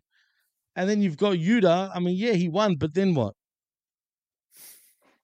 like, They're where do you gonna- go from here? They're going to make him a big superstar. And you know what? I'm calling it right now. Main event of All Out next year Wheeler Yuta No. versus No, no, no, versus Danny Garcia for the AEW championship. Oh, no, no, no, bro. You can't, bro. That'll put No butts way. in seats. Wait, what happened here? Shit's fucked. Please stand by. What the hell? That's exact. That's exactly what would happen, bro. If that was to happen, that's what the uh. internet will happen. I'm telling you, dude. There's no, nah, I, nah, that can't happen, man. If they do that, fuck this company.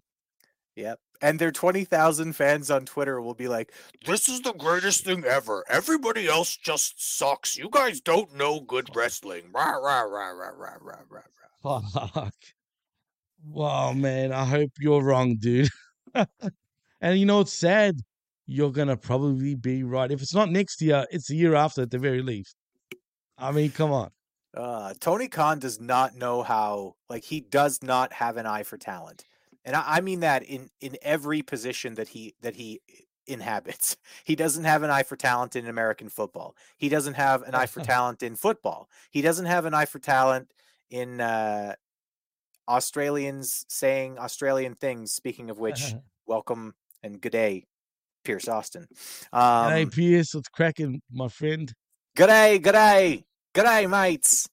Today on Wednesday night skirmish.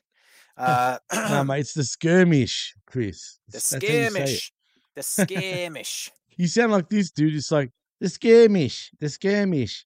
Okay, well, I don't. That's you're. ca- I can't do a Bogan accent real great. Okay, I'm sorry.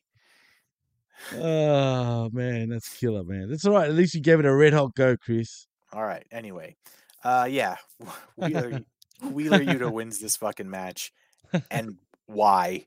for what fucking reason would you put Wheeler Yuta over in this match? You literally have somebody who has proven that they can that they can put on exciting and interesting main events in Rush.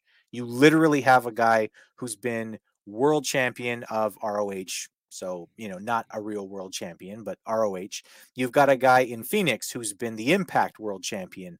Um, and Wheeler fucking Yuta wins.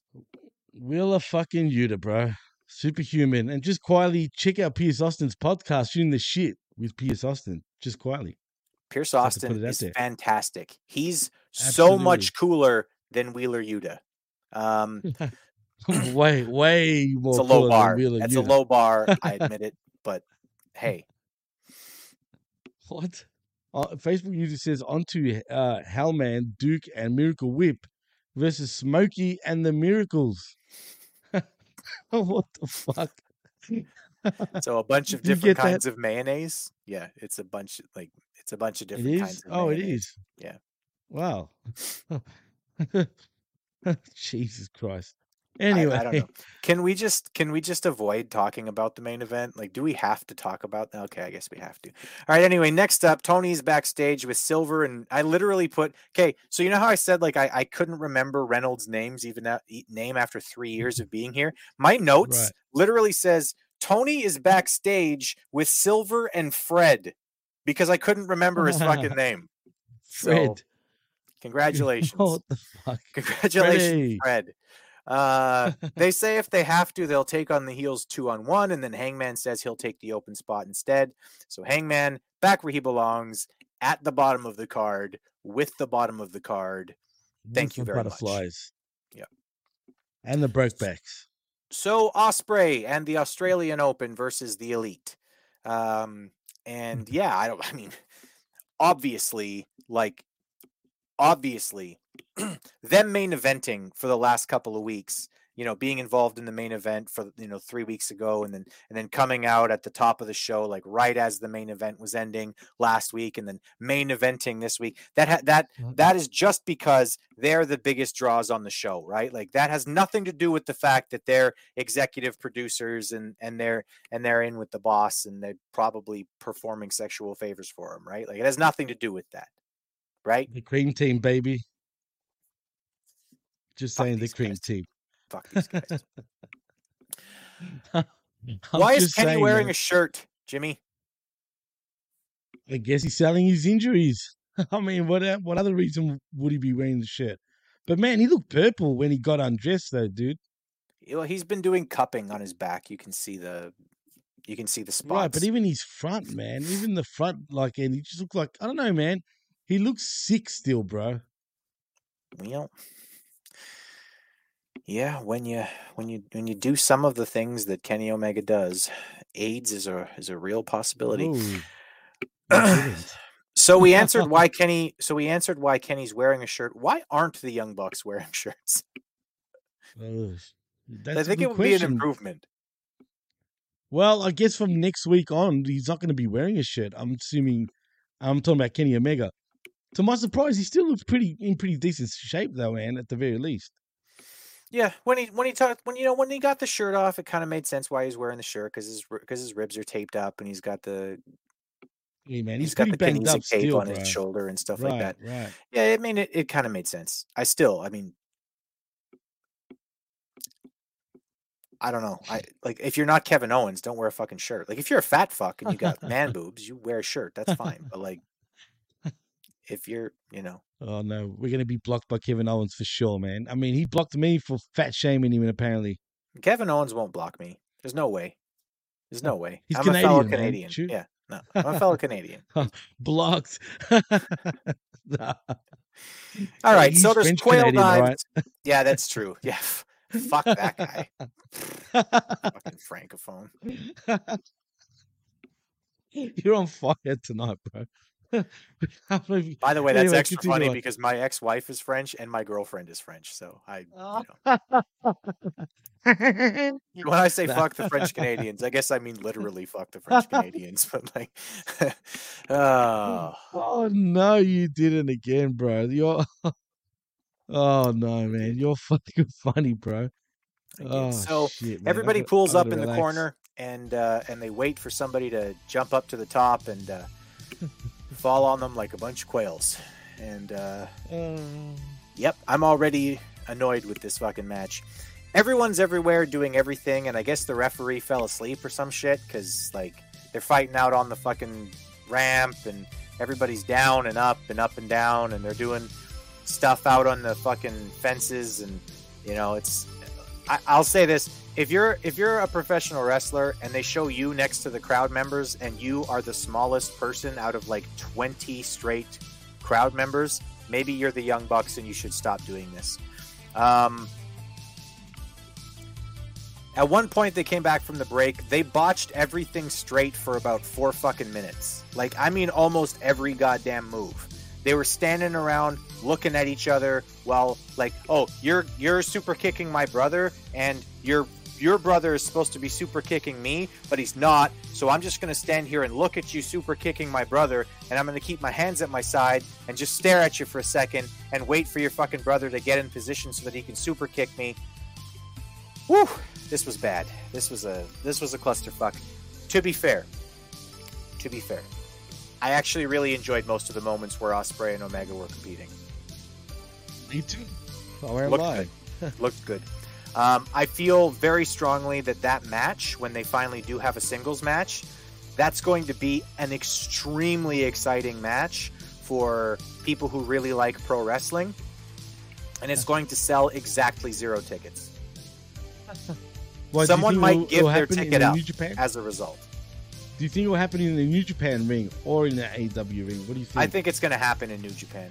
Yeah, because so do I. I, I think No, I there's already been some, you know, uh, why is Jim Ross tampering with somebody who's under contract like Jim Ross? Because last week he said, "Oh, this is a, he's an excellent, you know, wrestler. We should we should be looking to sign this guy if we haven't already." And um, everybody's like, "Oh, it's tampering." Guys, it's a show, and in the show, there's a belief that they're a wrestling organization, like a team, right? And there's another wrestling organization that's like a team, right? So the announcer from this organization mm-hmm. is talking about wrestlers or players from the other team and saying things like, wow, this is a really talented player. We should try to sign this guy when we have an opportunity. That's not called tampering. That's actually called helping. That's literally you're you're talking about the talent from the other from the other team and saying, "Wow, this is a talented player. Really, really, you know, we should look to sign him." That's Jim Ross trying to say, "Watch New Japan," without just saying, Mhm. "Watch New Japan." True. Good point. And, uh, and Facebook user says, true. That's absolutely. Can Omega go to Japan? I think he can at this point. I'm pretty certain, man. Can he take I the mean, why can't he? Uh, Can they just Uh, stay there and all 50,000 of you guys can watch him as much as you want and then we don't have to Look, it deal would with this be a- shit? it would be a big deal for the Bucks and Kenny to be back on New Japan television. I'm not gonna lie, man. I'd love to see that. You know what I mean? I really would, especially if he uses his old theme again. You know the oh oh, oh theme. Right. You might even get 53,000 people watching. You might, you might. Nah, look, man, you'll see. There'll be a lot more eyeballs. I guarantee you, if the Bucks and Kenny Omega do have their matches in New Japan Pro Wrestling, and I can see it. I mean, January is not too far away, Chris. I can see it. Wrestle Kingdom, it's got to be it. We'll see. Um, the ending broke down into nonsense. People are just everywhere doing everything. It's a fucking shit show. Omega wins with the one winged angel on Hellmann's, I guess we're gonna call him. I don't know, whichever one of the Aussie Open it was. Um, and that's the end of the show. Um, again, we covered this with Prof, but I think it's it's very telling. The first half of this show was really, really good. The second half of this show had Adam Page, the Young Bucks, Kenny Omega, and it was not as good as the first half of the show. Uh, yeah, I agree. I, I, I agree. No doubt about it, man. I mean, the first half really did feel like a big deal. It's a big deal. Talks about theme nerd. that was Jeff. Screw you, man. For sure, that's Jeff. For sure. He can. You can all be haters, man. Yeah, I'm a New Japan mark. So what?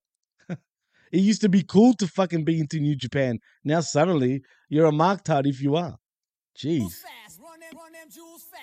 Yep, you're definitely you're definitely a Well, wrong song. But anyway, continue I- on, Chris. It's cool. No, you can play that again. Um, yeah. Uh, okay. So the pay per view. Yes.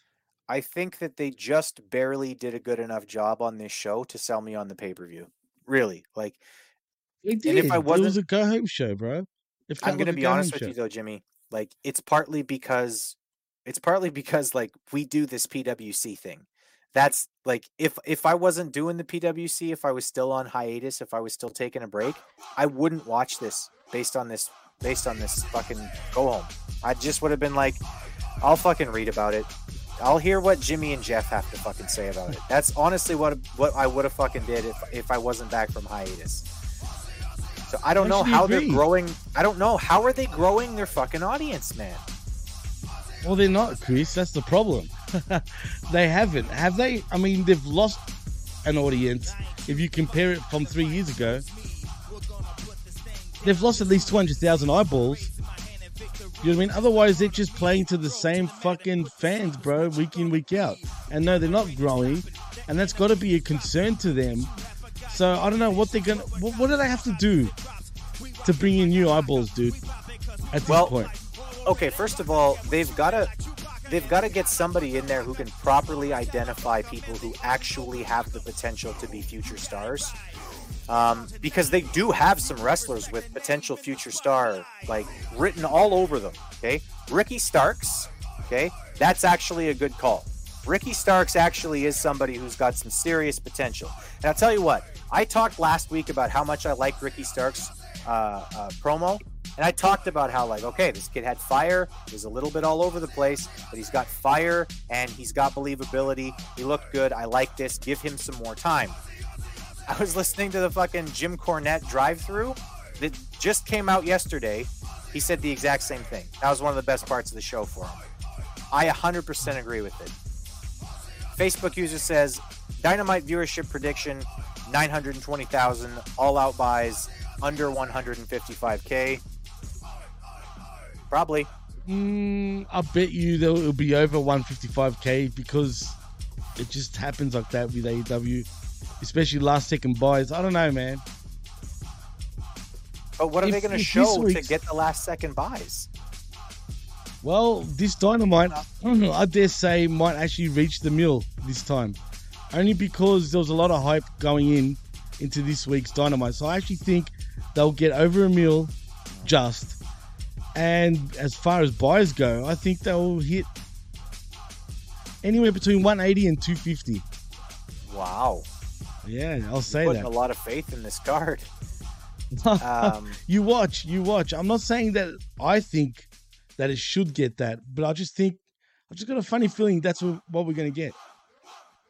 Right. I don't know why. I just do. I think that the way they hyped up the punk, and yeah, we shat on it a lot. Don't get me wrong, but to the AEW marktards, I think they got them hyped, bro. I guess. And listen, like this was not a bad episode. I like if it seems like I'm saying this was a really bad episode of, of It's not. Dynamite. It wasn't, It right. wasn't.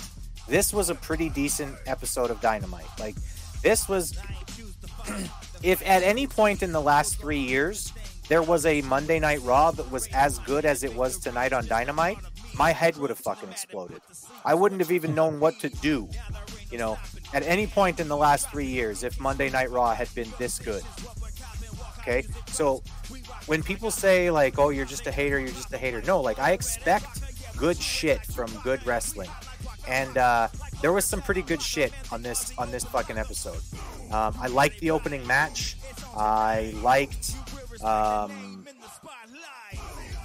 what else? I liked the CM Punk segment quite a bit. Um, I liked the head-to-head stuff between Omega and Ospreay.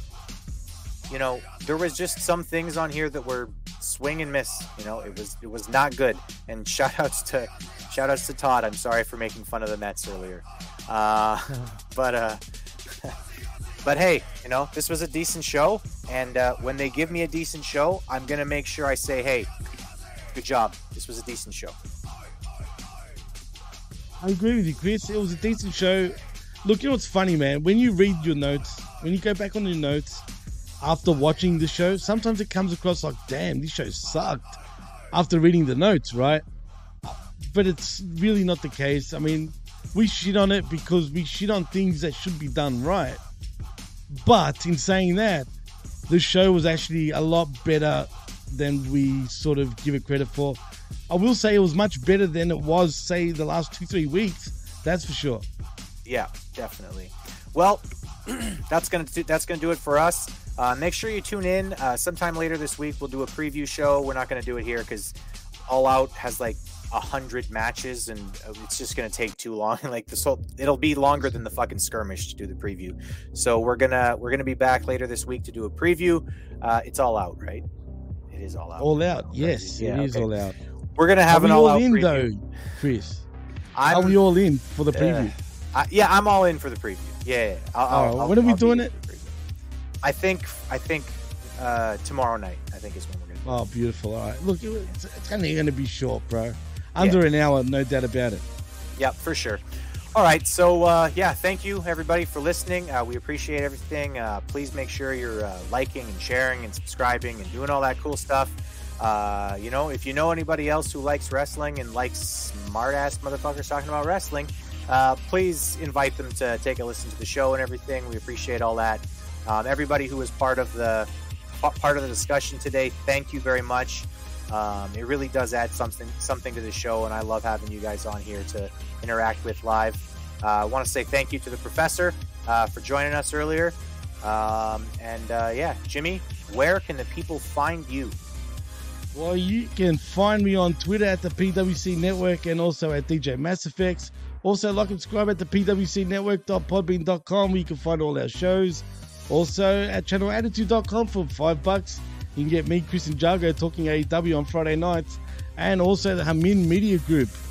In saying that, thanks once again to the professor who you told me actually off the air that he was only going to be on for about an hour. He gave us more than an hour. So thank you once again, Prof. And in saying that, Chris, take it home, my friend. Yeah, you can find me on Twitter. I am at ChrisAmbs1. Uh, other than that, you'll find me on PWC, PWC shows and you'll find things from all of our friends here at the PWC, from our affiliates and friends at the PW Hustle, um, and also at the Hamin Media Group. Group, group, group, Group. group. group. Uh, thank you very much. We'll see you guys in a couple of days here for the preview, and then uh, let's hope that pay per view is good. See you later. Let's hope. Peace.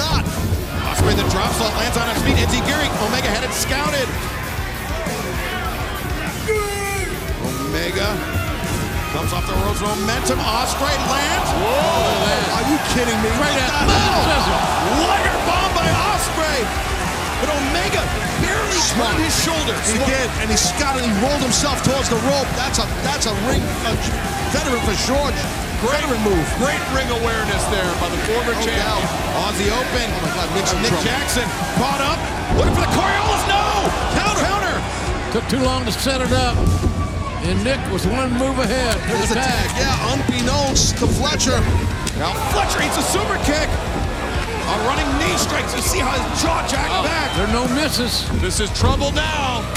Mega pop up powerbomb. Rolls Fletcher through. Oh, Fletcher's good night. done. Fletcher's done. No! Davis at the last possible second, last possible moment broke it up. Great job by Davis. Awesome teamwork. Oh my God, Nick! Escalera by Nick Jackson wipes out Davis on the outside. All the momentum with Kenny and the Bucks right now. Need to finish it. The Elite with Kyle Fletcher in the ring. There's strength here. Oh, Ospreay, Oscutter countered. Nick Jackson. And Fletcher. Whoa, whoa, whoa, whoa, whoa, whoa, Ospreay. Fletcher reversed it. Ospreay up to the top.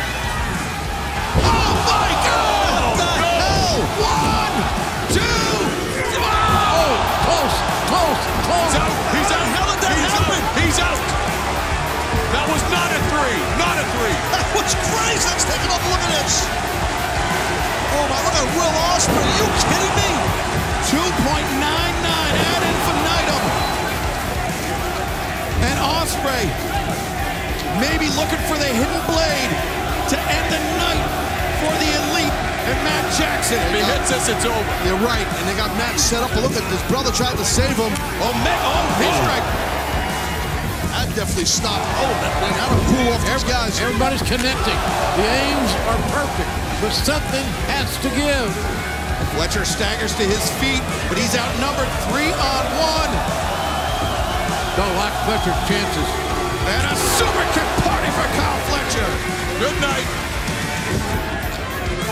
But can the elite capitalize? They've taken such punishment in this match. And again, we've said it multiple times. We're staying with this action no matter how long it takes here, folks. To get a winner and see who advances. Fletcher dazed in the ropes. Kenny Omega. This is usually the prelude to the V trigger. But Ospreay! Cut out for the pass. Good instincts by Ospreay. Super kick intercepted. Ospreay returns in kind. Now the combination Ospreay. Oh boy. Right Oh into the arms of Kenny Omega. And now the Andy Taker. Ospreay him. count. Ospreay not the legal man. They're counting anyway. But now Omega, as you see Fletcher still struggling up to his feet. Omega with Fletcher in his sights. Fletcher can't even get to his feet. Jack him up, Kenny. Oh, I think that's going to happen. I got a funny feeling you might get what you want here. The V trigger by Omega. He tried to turn away from it, but he caught it in the neck. Uh-oh, Here uh-oh. comes, here comes. A wicked eight. If the V trigger didn't do it, that sure did. And the Dynamite Bracket of the World Trios Tag Team Championship Tournament, the Young Bucks and Kenny Omega. Let me state the obvious, gentlemen. No one, and I mean no one, kicks out of the one-winged angel.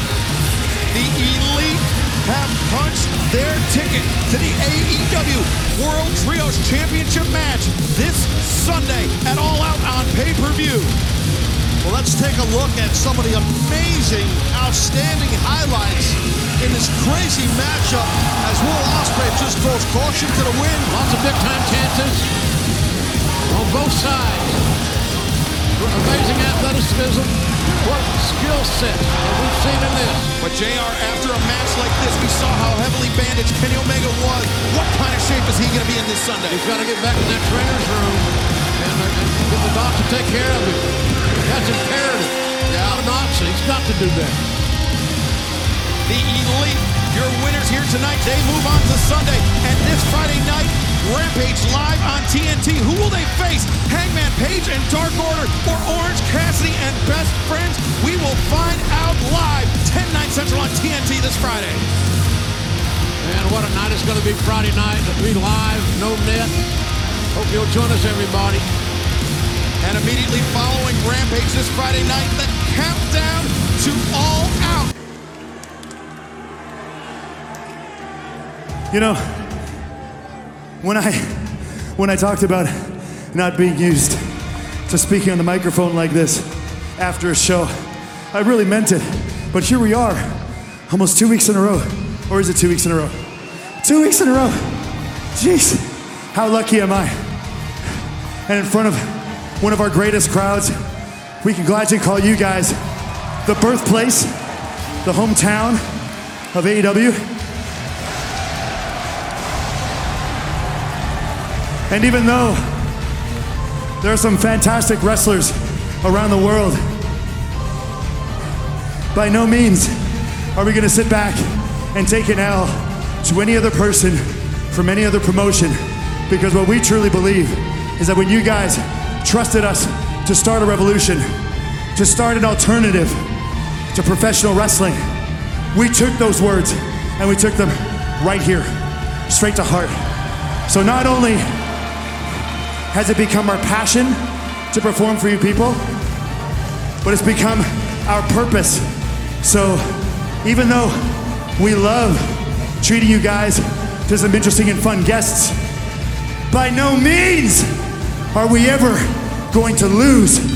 And when it comes to the finals of the Trios tournament, you gosh darn best believe, mother father.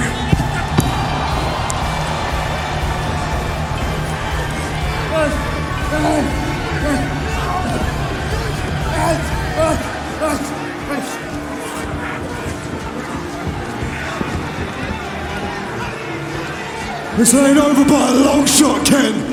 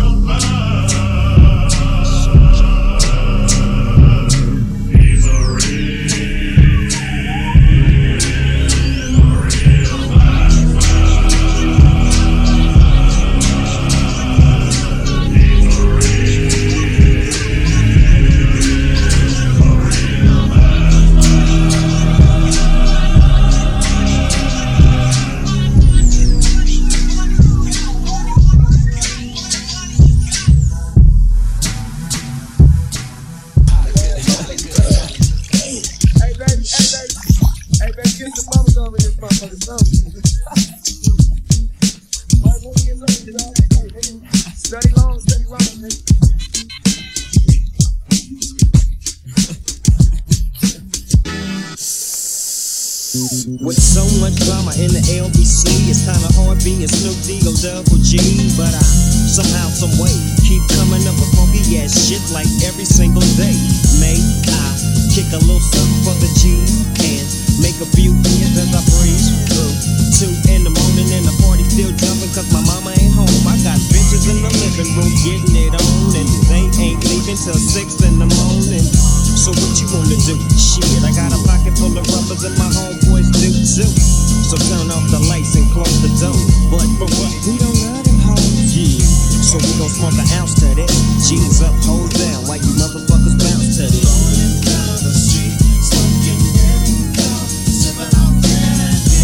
The Laid back.